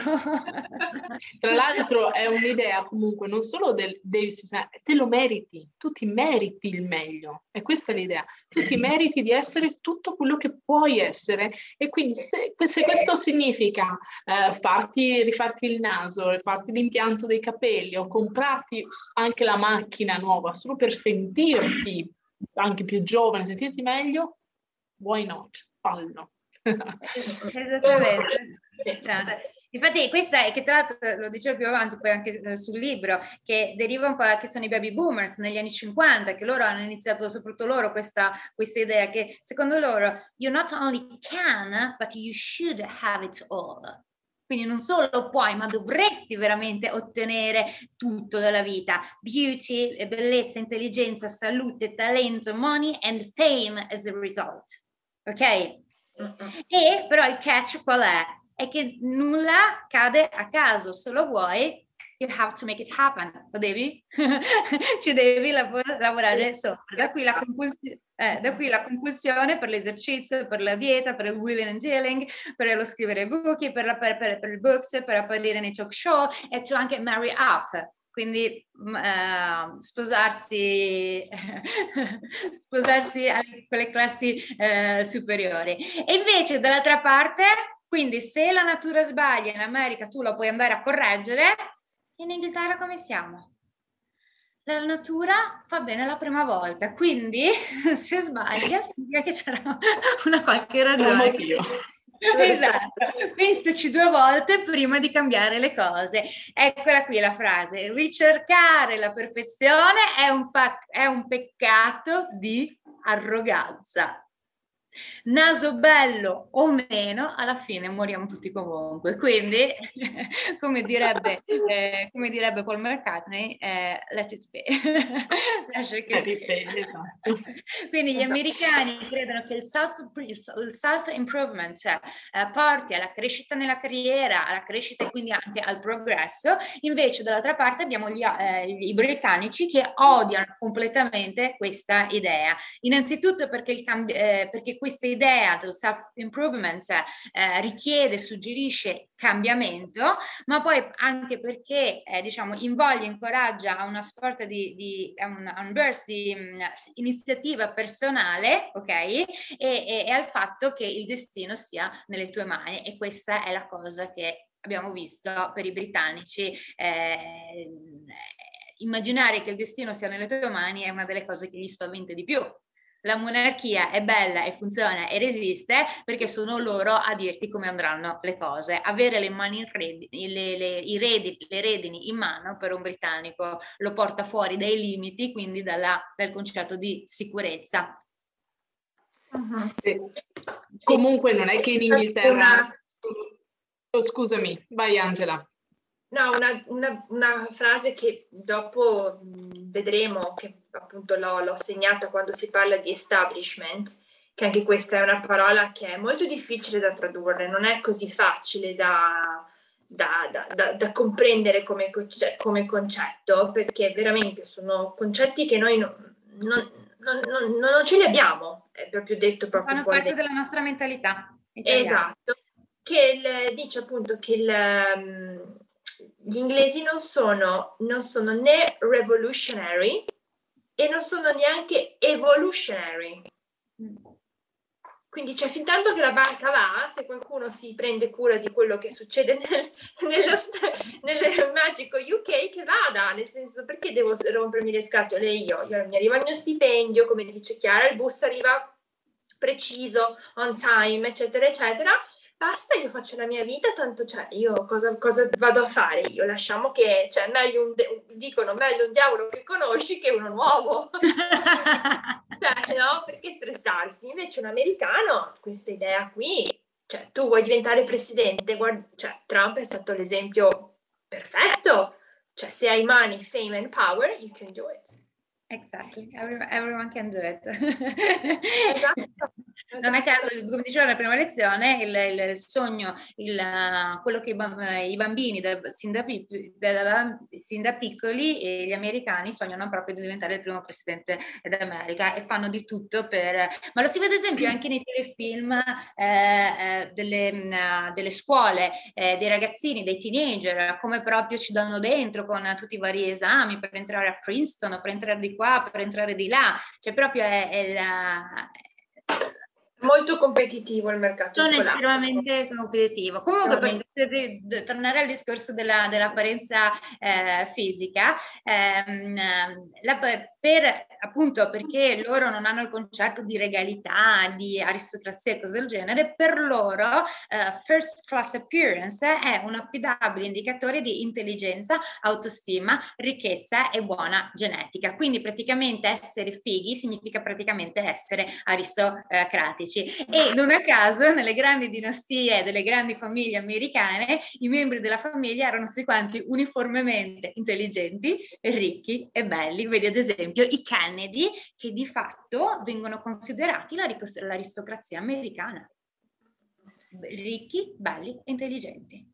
Questa idea può essere questa idea può essere utile a livello di business, perché se pensate la, l'immagine che voi date per chi ha contatti proprio con gli americani o con gli inglesi, per un americano è importante trovarsi davanti a qualcuno vestito, ben vestito, con la, con la valigetta, ben curato nei dettagli, eccetera la stessa figura presentata agli inglesi, ai britannici, può apparire arrogante, può apparire qualcuno che è troppo sicuro di sé. Il che non significa che se dovesse avere una riunione con gli britannici vedono andarci in pigiama, però eh, la, la, la, super cura, i capelli pettinati, la perfezione, eccetera, può dare un'immagine nel, a livello quasi anche subconscio di negatività per, per i britannici. Um, infatti hanno poco stile gli inglesi, non, hanno, non sono famosi per la moda, ecco. E tant'è vero, me lo può confermare chiunque ha vissuto anche solo un mese in Inghilterra, che tu puoi andare a fare la spesa con, con il pigiama, nessuno si gira e ti dice ma dove vai? Nessuno o eh, vanno in ciabatte in pieno inverno, o in, quindi proprio il modo di vestire per gli inglesi non ha, l'apparire non ha importanza. Ci sono ovviamente le persone che, ha, soprattutto i giovani a cui piace proprio curarsi ehm, nel loro modo, anche appar- in maniera appariscente, soprattutto le unghie sono amate dal, dalle inglesi, eh, però se eh, il modo eccessivo di eh, la chirurgia estetica, per esempio, è, è, è, non è ben vista, cioè una persona che chirurgicamente eh, è stata modificata viene com- attrae l'attenzione. Ci sono queste eccezioni, ci sono anche in Inghilterra, ma non, non sono ben viste, non sono eh, considerate normali, ecco. Esatto. Ci sono, Come diceva la natura, la natura ce l'ha giusta al primo colpo, quindi pensaci due volte prima di premere l'overwrite, l'overwriting button. Vuoi modificare qualcosa, modifica qualcosa, ma non in maniera permanente. O eh, per esempio a loro piace le, piacciono le extension, così, ma non è, non, mai, non è mai qualcosa di permanente o di ehm, come possiamo dire, eccessivo eh, o definitivo. Sì, esatto, o che attira la, l'attenzione. Understated, understated, understated, understated. che poi anche il discorso del, appunto, quindi, allora, per gli, per gli britannici l'apparenza fisica deve essere molto understated, quindi ben, mi, mi, minima, dai, diciamo, poi con qualche eccezione di andare a fare la spesa col pigiama. per gli americani... Non sono eccezioni, ci sono... sì, diciamo che, eh, ecco, lo stile non c'è, non c'è, soprattutto chiunque può confermarmelo. Ma perché, cioè, guarda che lo scusa un attimo, essere di stile, ok, avere un certo stile e portarlo, richiede energia, non è che te lo vestire no. tutti i giorni, è una roba che cosa, ed richiede tanto sforzo e i britannici più di tanto le cose, sì, il successo, ecco, una cosa che dice più avanti, il successo è accettabile quando è ottenuto effortless, senza fatica. Quando non ci non, non, non, non, non, si vede troppo, ok? Deve apparire proprio come piovuto del cielo. Allora quello è un successo, è una bellezza che è accettabile. Che sul, poi sul, sul discorso della, di, di, questa cosa qui, della bellezza fisica, è bella la differenza che è proprio di terminologia. Come prima abbiamo visto uh, cool and hot, ok? C'è anche la differenza tra cute and cozy cosiness, ok? Quindi um, in, in America, ok, eh, essere cute, ok, significa essere al top del top del top del top, ok? Ad esempio, Kennedy perché ha vinto le elezioni? Perché era maledettamente cute. Quando un americano dice questa parola qui, intende dentro una molteplicità di cose che è bello, che è intelligente, che è di successo, ok? Quindi se uno vi dice che siete, che siete cute, mi raccomando, significa che mi sta veramente apprezzando esatto. E vedi, come anche dicevi prima, Chiara, quando eh, l'importanza di sapere queste cose qui, la parte culturale dietro, ti permette di capire effettivamente cosa ti stanno dicendo. Perché se tu non sai questa, eh, il, loro, il, loro, loro, il, valore che loro danno alla parola cute, ok? Uno può, può, tradotto l'italiano potrebbe essere, ah, carino, no? Uh-huh. Cute significa veramente Kennedy era cute. Cute è simbolo di potere. Uh-huh. Non è sufficiente avere carisma, bisogna essere cute. Ad esempio, perché eh, la, um, uh, non so, eh, eh, la, la Hillary Clinton contro Michelle Obama. Michelle è cute perché ha, ha, tutti gli elementi. La Clinton ha carisma, non è cute. ok? Cioè, è, quello è importante. Quindi apparenza fighe, apparenza eh, fisica ed essere cute. Questo perché? Perché appunto non abbiamo, eh, non c'è un discorso di aristocrazia eh, veterana. Dall'altra parte invece in, in Gran Bretagna qual è la parola, qual è il corrispettivo britannico di cute? È cosiness. Quindi la, il comfort, quindi un, tipo l'immagine che descrive proprio di essere a casa, prendersi la copertina e mettersi sotto e bere il proprio caffè in modo molto tranquillo. ok? Quindi essere in modalità proprio, diciamo, sicura all'interno del proprio... Um, all'interno del proprio fagottino dove sai che lì sei tranquillo, nessuno può, niente può andare storto, ok? E quindi non provare invece a uscire dalla tua comfort uh, zone, ok? Quindi sì, un modo di vivere cioè, è l'approccio con il piacere diverso completamente. Poi adesso Fabrizio ve lo dirà quando si tratta di, di partnership, cioè di, di, partner, eccetera, eccetera, la coppia, ecco, ma poi lo, ve lo dirò anche io più avanti quando parleremo del cibo. È proprio, cioè, non hanno questa concezione del piacere che è, è, è molto diversa, è completamente diversa. Cioè, per loro il piacere è così, ok? Per l'americano invece il piacere è una cosa, c'è la casa, e io devo essere al top della mia forma, dopo parleremo anche dello shopping, un tema molto caro, e quindi cioè, è proprio tutto un altro, è proprio affrontare i piaceri della vita con sfumature completamente diverse. Esatto. E, se, e, se, per i britannici cute è praticamente Kennedy, per, no, per gli americani, per i britannici così che è la BBC e la Queen. Giusto? Perché ti senti, fanno sentire a tua così confortevole, ti fanno sentire, ok? Sono sicuri là, sono il padre che governa sopra di te, quindi sei al sicuro. Hanno loro in mano la tua esistenza, quindi tu non ti devi preoccupare. ok, che poi altro capitoletto, uh, sex, even sex is different. Um, gli americani ovviamente amano parlare, giusto? Amano vivere la vita a pieno, quindi buttare fuori le loro emozioni, quindi amano par- anche tra le coppie, amano parlare molto, riparlare a tutti eh, i livelli. Quindi, con i... I britannici invece sono anche nelle coppie, all'interno della coppia, hanno eh, diciamo un grande eh, senso di rispetto eh, per la privacy altrui. Mm, anche all'interno della coppia preferiscono non essere invadenti, non eh, non intrudere, ok? E la cosa divertente che Chiara mi ha fatto notare che quando due coppie eh, britanniche sono al ristorante sembrano dei completi estranei. Sono, l'immagine appunto di, pubblica che danno la regina e che davano eh, e, e, Filippo è proprio questa della insieme ma distanti, due individui, uh, individu- due individui da soli, però insieme, mm-hmm. di fianco all'altro siamo insieme, magari nel loro privato comunque si, vo- cioè, si vogliono bene, si amano, si, ehm, non possono fare a meno l'uno dell'altro, ma parlano poco e nel momento in cui parlano sembrano, è tutto nuovo, no? Due completi estranei che si incontrano ogni tanto per la prima volta.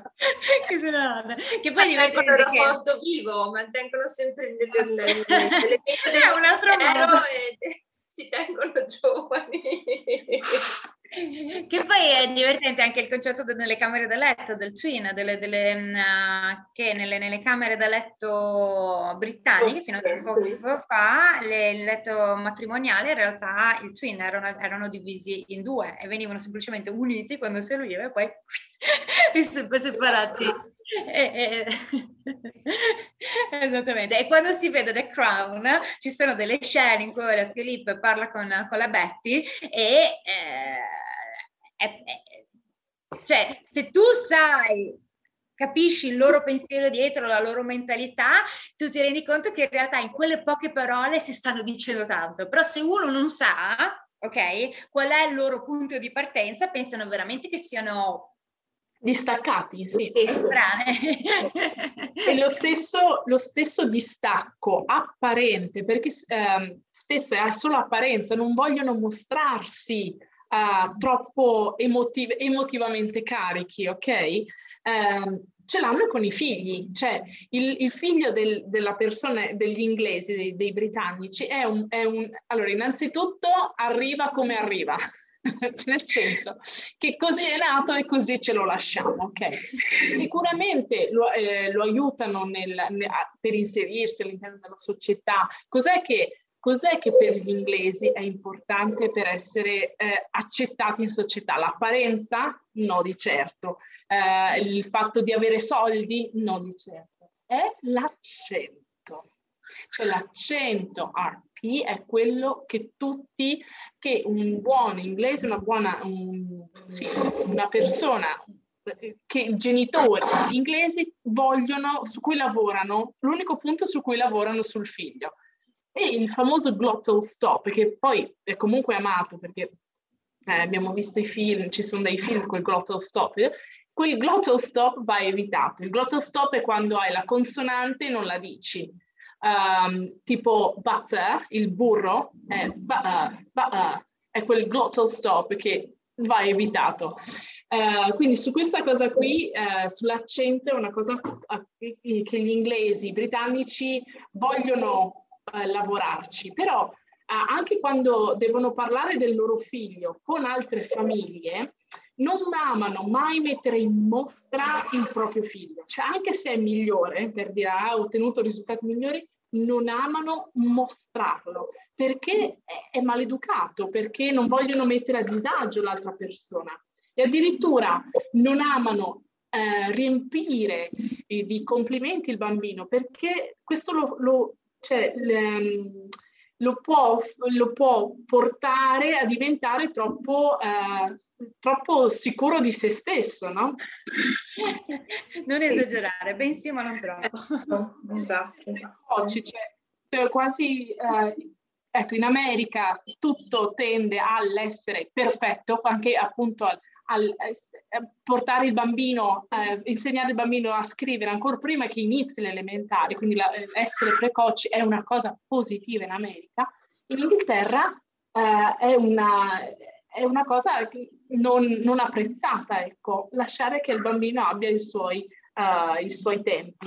Gli inglesi quindi ritengono che le vere virtù siano la modestia e l'umiltà, viste invece come il contrario come degli handicap, se si vuole dire, come delle cose in difetto per gli americani.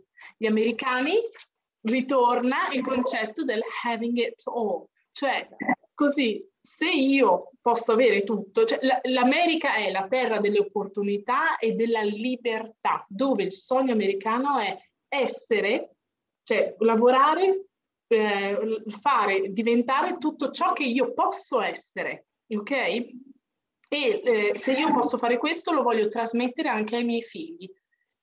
E se i figli escono fuori con qualche difetto, non c'è problema. Sistemiamo, why not? Quindi non hanno nessun problema loro a dire, ma sì, vabbè, questo è quello che ci... non è male, ma possiamo fare di meglio. Quindi eh, gli americani appunto sono gli unici genitori con l'inclinazione, con le risorse per riassemblare i loro figli se non gli piacciono, li amano, anzi a loro piace proprio mostrarli invece, l'opposto dei britannici, vanno spesso fuori a cena con i bambini, con i loro figli e danno per scontato che se tu sei loro ospite o andate fuori a cena, anche tu, anche a te piaccia stare in compagnia dei loro figli. Ok, quindi è proprio una, un voler uh, mostrare quanto bello sia, quanto, quanto, su quanto stiamo lavorando sul nostro figlio è tutto lì. Okay, sono molto... Poi, tra l'altro, mi, che mi dice, dice anche del, del, del, Montessori, c'è una ragione perché in, in America le scuole Montessori Va sono molto. molto, molto, tutti vanno praticamente, sono anche qua a New York, sono ovunque sono, ma c'è una ragione, allora adesso lo capiamo. È perché proprio il metodo Montessori punta alla, a, a tirare fuori il meglio del bambino per eh, in maniera naturale, non, non si va all'essere precoci e eh, punta per tirare fuori il meglio del bambino per portarlo poi ad essere un individuo sicuro di se stesso, senza ehm, avere delle, eh, del, sì, anche lì, ehm, sì, è, proprio un percorso che il metodo Montessori abbraccia proprio della arrivare all'autonomia, all'indipendenza in maniera sicura, in maniera io posso farci, ok? Esatto, quindi portare fuori, a fare, um, che è quello che facciamo anche con i nostri studenti, farli diventare consapevoli delle proprie potenzialità, insegnarli a portarle fuori al massimo. E quindi si ricollega con quello che dicevamo all'inizio che appunto eh, in, in, in, America eh, una, cosa, una delle cose fondamentali è proprio questa l'individualità quindi proprio massimizzare il tuo il, il potenziale individuale. E quindi allora adesso ha senso capire il fatto per cui il Montessori lì funziona qui in America è estremamente diffuso perché proprio è in linea con il loro modo di essere. Quindi l'individuo che, si, che migliora, cresce di più, sempre di più, che evolve, che eccelle al massimo per ottenere la massima eh, soddisfazione usando le proprie innate potenzialità. Quindi tutti siamo in grado, ok, di farlo, dobbiamo semplicemente tirarle fuori.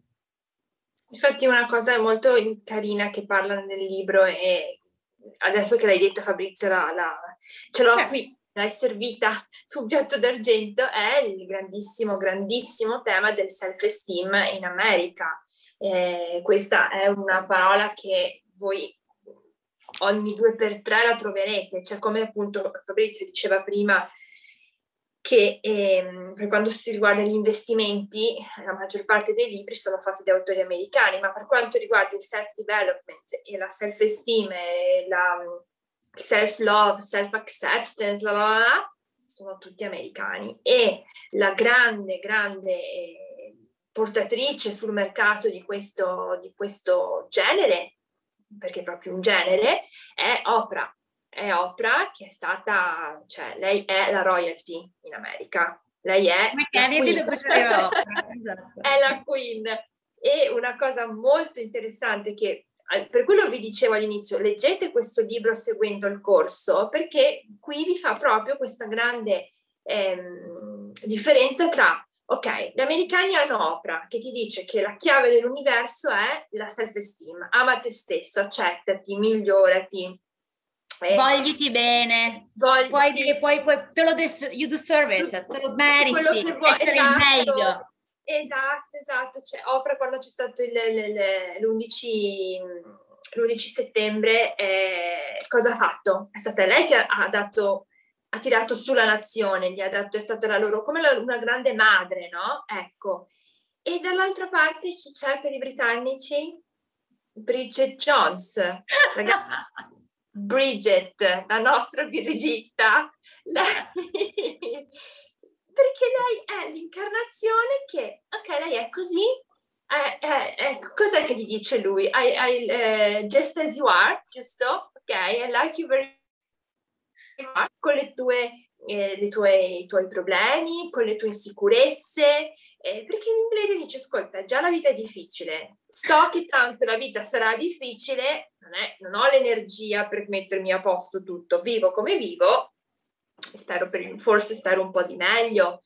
E questo è veramente interessante da leggere, proprio avendo adesso fatto voi un po' di, eh, proprio di conoscenza di queste cose qui.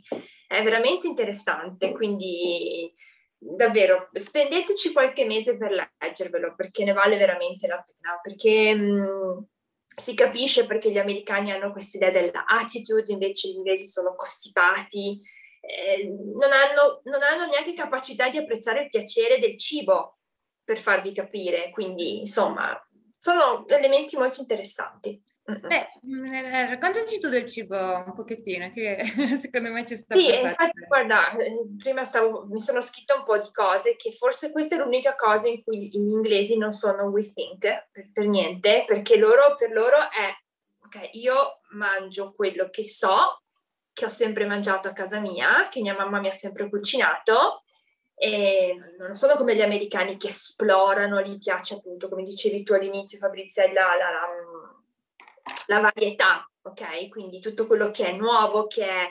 ehm, trendy, che è hot, appunto. No, no, no, per loro, cioè tu che vai da, da nord a sud, cioè, l'Inghilterra cosa ti insegnano? Fish and chips, giusto? Il primo piatto nazionale.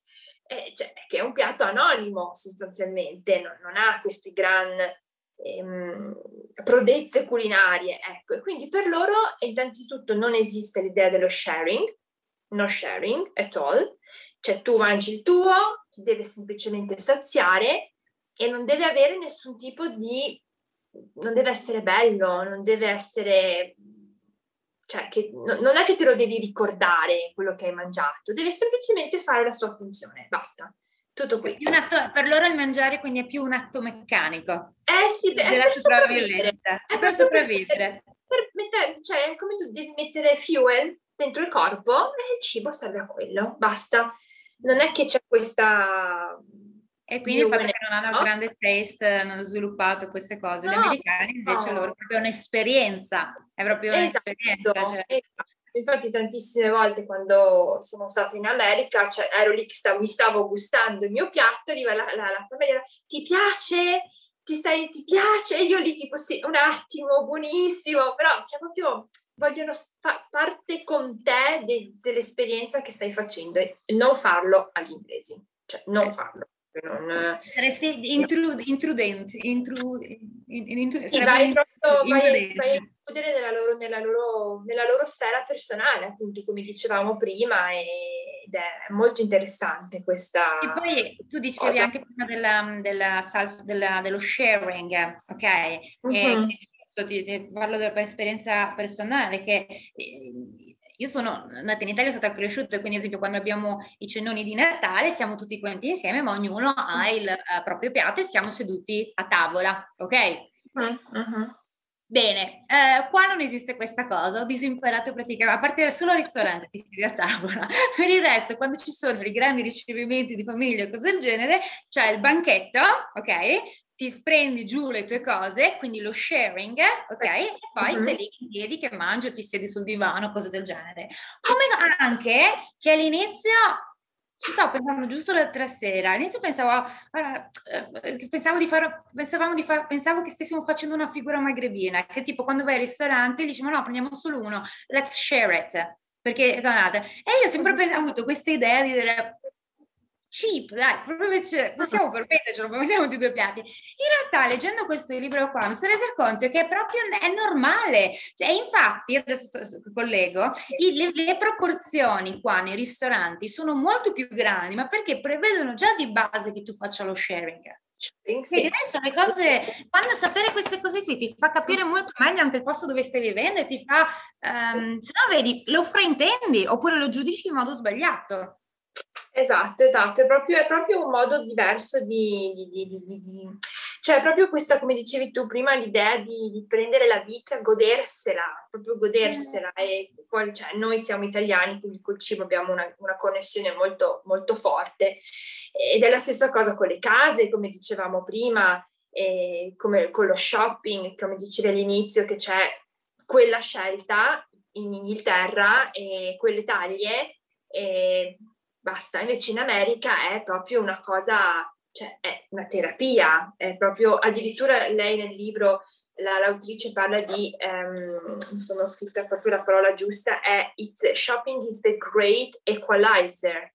Equalizer, sorry. Quindi c'è proprio, cioè rende tutti uguali perché? Perché c'è il discorso dei soldi. Io vado in negozio, mi posso permettere di spendere 10.000 dollari di shopping, cioè io sono non, non plus ultra, quindi devo comprarmi tutto quello che posso, devo essere sempre, seguire la moda, e, è proprio una cosa, eh, nel loro DNA e re- li rende proprio i consumatori perfetti. Esatto. Infatti lì le sales assistant in America hanno la percentuale sulle vendite, ok?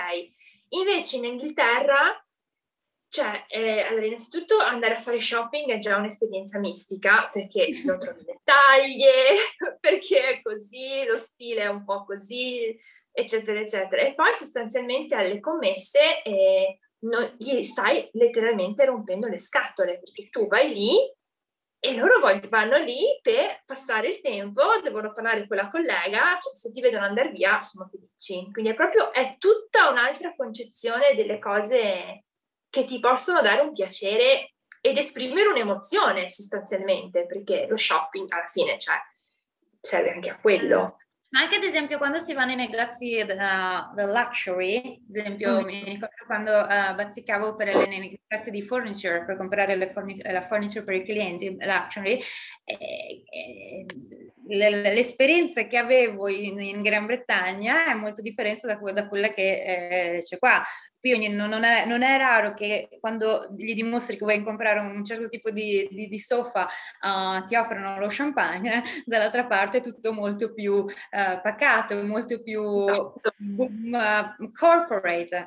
E queste cose sono veramente importanti perché eh, eh, ti aiutano a non, come ho detto prima, a non uh, misunderstanding, a non fraintendere le loro cose. Infatti, soprattutto chi ehm, vuole eh, imparare bene la lingua per questioni di lavoro, ok? Eh, è, importante tenere, è importante sapere queste cose, perché ad esempio se tu hai un cliente britannico, con lui devi adottare un certo tipo di stile, un certo tipo di parlata, un certo tipo, ehm, un certo tipo di comportamento, ok? Che sarà differente da quello che adotterai con l'americano, perché differenti sono i valori. Ok? Quindi conoscere una lingua non significa solamente conoscere le parole, significa conoscere tutto quello che c'è dietro, perché è proprio quello che c'è dietro che alla fine fa la differenza e dà significato, dà succo tutto. Chiaro, tu prima dicevi dell'accento.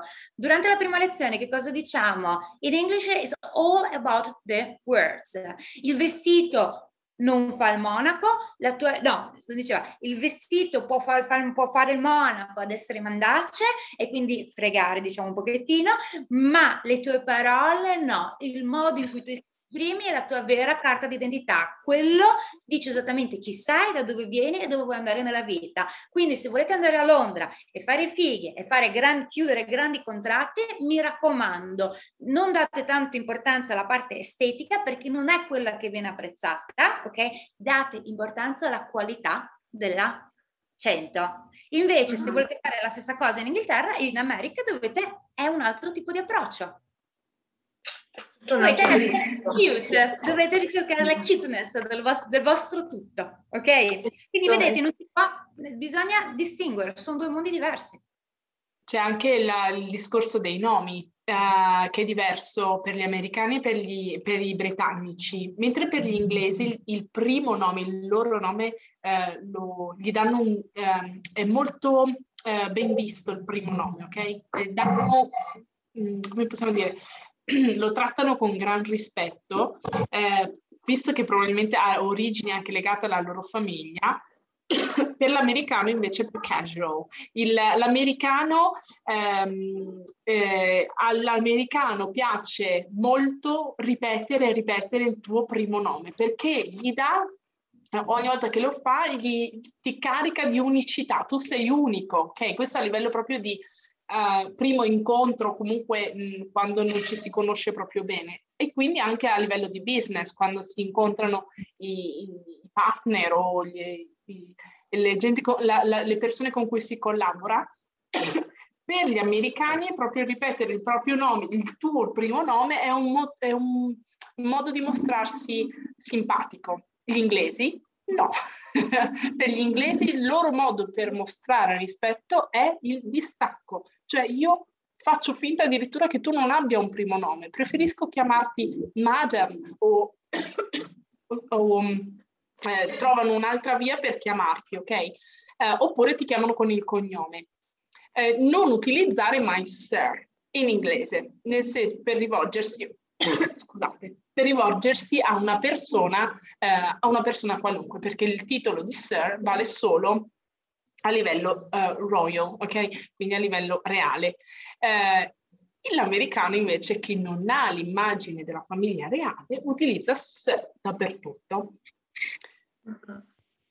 Lo utilizza per venderti qualcosa o lo utilizza proprio per, scusate, ok? Lo utilizza perché vogliono essere gentili o perché semplicemente non ha colto il tuo nome. Per gli americani addirittura il soprannome importante da questo e tutti i presidenti um, d'America, cioè lo stesso presidente hanno il nickname, il soprannome. Nigel diventa Nige, ok? Reagan diventa Reggie o hanno sempre soprattutto finisce in I, ok? È una serie che lì praticamente la Y finale quella che alla fine crea l'aggettivo, quindi le, le nickname diventano una sorta di aggettivo della, eh, del nome e l'aggettivo ti rende amico, ti rende insomma ti, ti avvicina, ti, ti mm, esatto. Con gli americani se ottenete un soprannome gli siete piaciuti. avete vinto, avete vinto. In America avete vinto. Questa è una è cosa la... che, che, voglio aggiungere di che ha detto Chiara prima che mi sfugga è che mh, del no, big no no, non chiedete a un inglese di dove sei non farlo.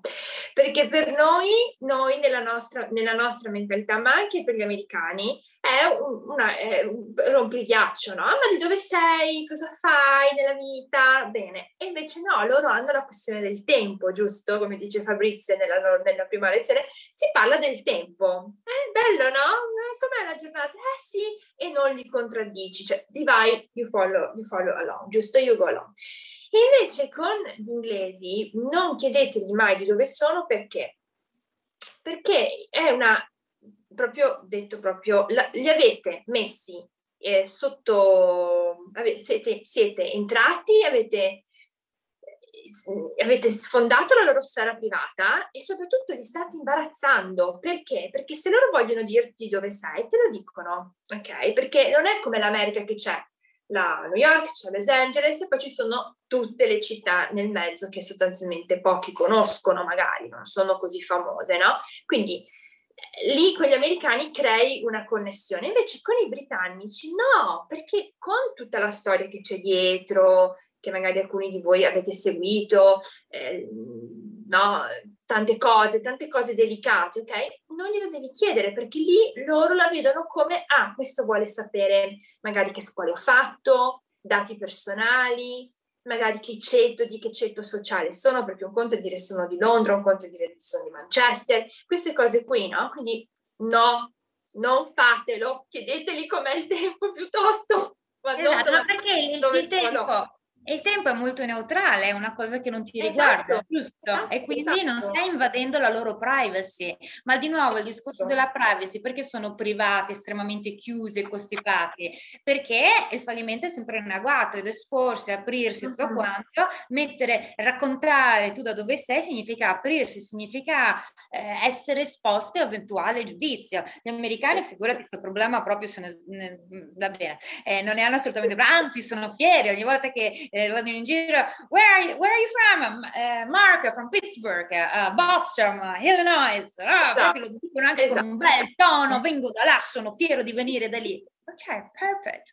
E lì proprio fai bond, proprio cioè crei una, una connessione, una sì, connessione con l'altra persona. Esatto. E invece proprio qui nel libro si parla proprio che uh, in, in, qualche modo faccia, face, scusate, facendo questa domanda sei andata a toccarli nella class consciousness class consciousness e quindi siamo, è proprio una cosa, un affronto molto diretto e noi sappiamo che le cose dirette per i britannici big no no. E class consciousness che in, in, America appunto non può esistere perché lì non abbiamo il sistema delle classi sociali, non abbiamo l'aristocrazia, ok? Quindi un esatto. sistema qualitario dove tutti quanti sono allo stesso livello e chiunque può fare, può have it all. Esattamente. Esatto, esatto. Ok, l'altro giorno Chiara, quando facevamo, eh, stavamo discutendo tra di noi queste cose, alla fine tirate fuori tre aggettivi, giusto? Che erano secondo me perfetti per io mi riassumere cultura britannica e cultura americana. Quali sono? Allora, per i britannici, prima di tutto abbiamo coziness, che si rifà comunque al we think, ok? Siamo tutti insieme. tutti insieme calorosamente per portare avanti questa nazione. Quindi è coziness, il common good, quindi se tutti stanno, stanno bene, tutti lavoriamo, tutto ciò che rimane ci fa stare bene, common good, e ovviamente it's always been this way, cioè non cambia, non vogliamo nulla di nuovo, a meno che non sia proprio estremamente necessario. Tra l'altro, um, questo mi allaccio un attimo al fatto della Brexit. La Brexit è qualcosa di nuovo, qualcosa che li ha spaventati terribilmente.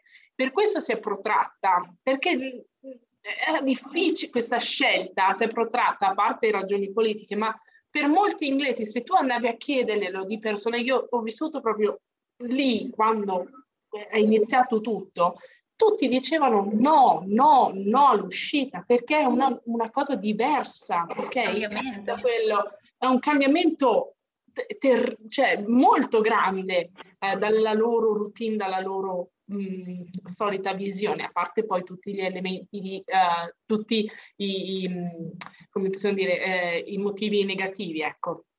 Dall'altra parte abbiamo l'America. Eh, primo fra tutti è have it all o having it all, ok?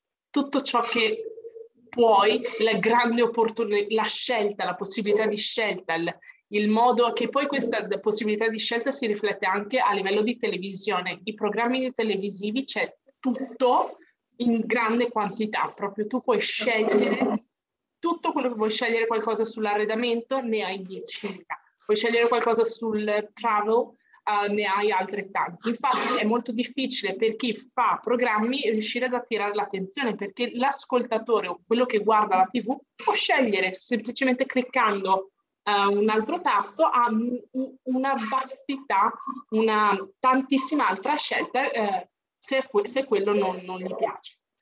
Quindi americano have it all, l'immortalità, cioè, per loro veramente credono che non esista, che si può evitare la morte e ovviamente l'individualismo, individuality, però quell'individualismo che porta al bene comune lo stesso, no? Io lavoro su me stesso per il bene della nazione e quindi qua mi collego anche col self-esteem, l'autostima di Oprah.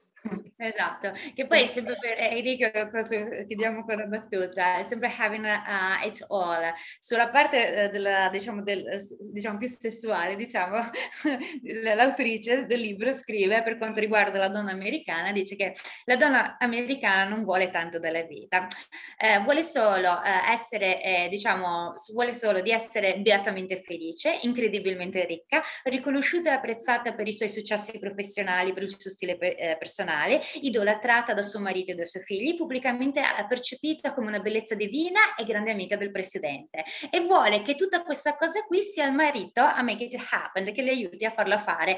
Oltre, quindi che gli materializzi la cosa, oltre naturalmente anche a letto deve, essere, deve farla godere al massimo. e questo secondo me ho letto questo paragrafetto, ho detto, questa è la, è, è, è la, conclusione secondo me perfetta. perfetta.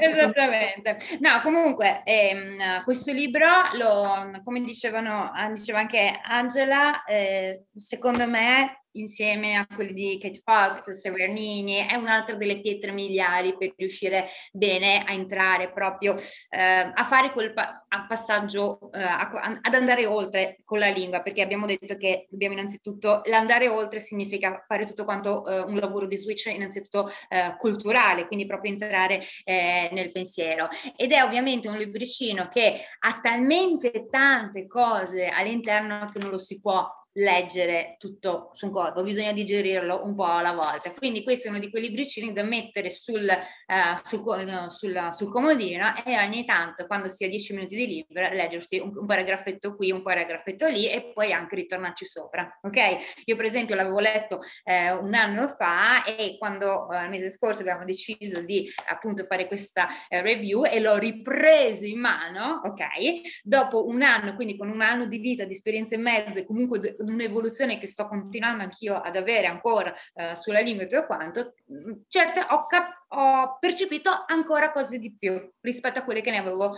eh, percepite prima. Ok?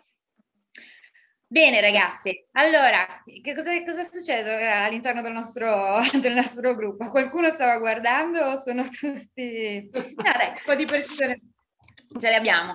Comunque, ehm, niente, questo era il primissimo episodio ufficiale del bilingue consapevole e nei, nei prossimi saremo, um, continueremo, abbiamo deciso di fare questa cosa, di uh, continuare ad andare a spulciare tra la letteratura e ma anche magari intervistando anche qualche locale, ok? In modo da darvi sempre di più delle indicazioni, uh, da darvi costanti stimoli, ok, per riuscire proprio a, mm, a creare questo bond, uh, questa connessione culturale ed emotiva con la lingua che di nuovo è essenziale ai fini dello switch, quindi ai fini del bilinguismo. Quindi spero che vi sia piaciuto. Io ringrazio Chiara ed Angela che come mm. sempre sono le mie, le, i miei due angeli eh, custodi e, condivid- e, stai, si stanno, e stanno condividendo con me questa ricerca, ricerca che alla fine continuerà a vita, credo. Esatto, e poi imparare, giusto Fabrizia? Esatto. E poi noi ci divertiamo anche tra di noi a dire hai letto quel pezzo? hai visto? Ma è vero che è così. Quindi poi dato che Fabrizio è in America e ci, conferma no? e dall'altra parte comunque abbiamo la conferma dall'Inghilterra anche da parte di, di Roberta che è lì, quindi è, è tutto un ma hai visto, hai sentito?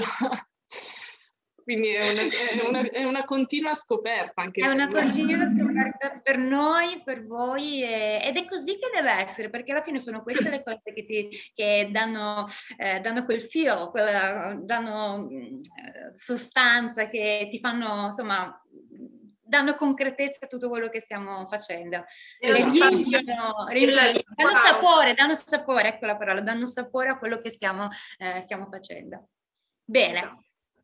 Ragazze, è stato un piacere come sempre. Ci vediamo con il prossimo libro che sarà una sorpresa, lo scopriremo esatto. più avanti. ok, buona serata a tutti quanti Ciao. e grazie per chi ci ha ascoltato. Ciao. Ciao. Ciao.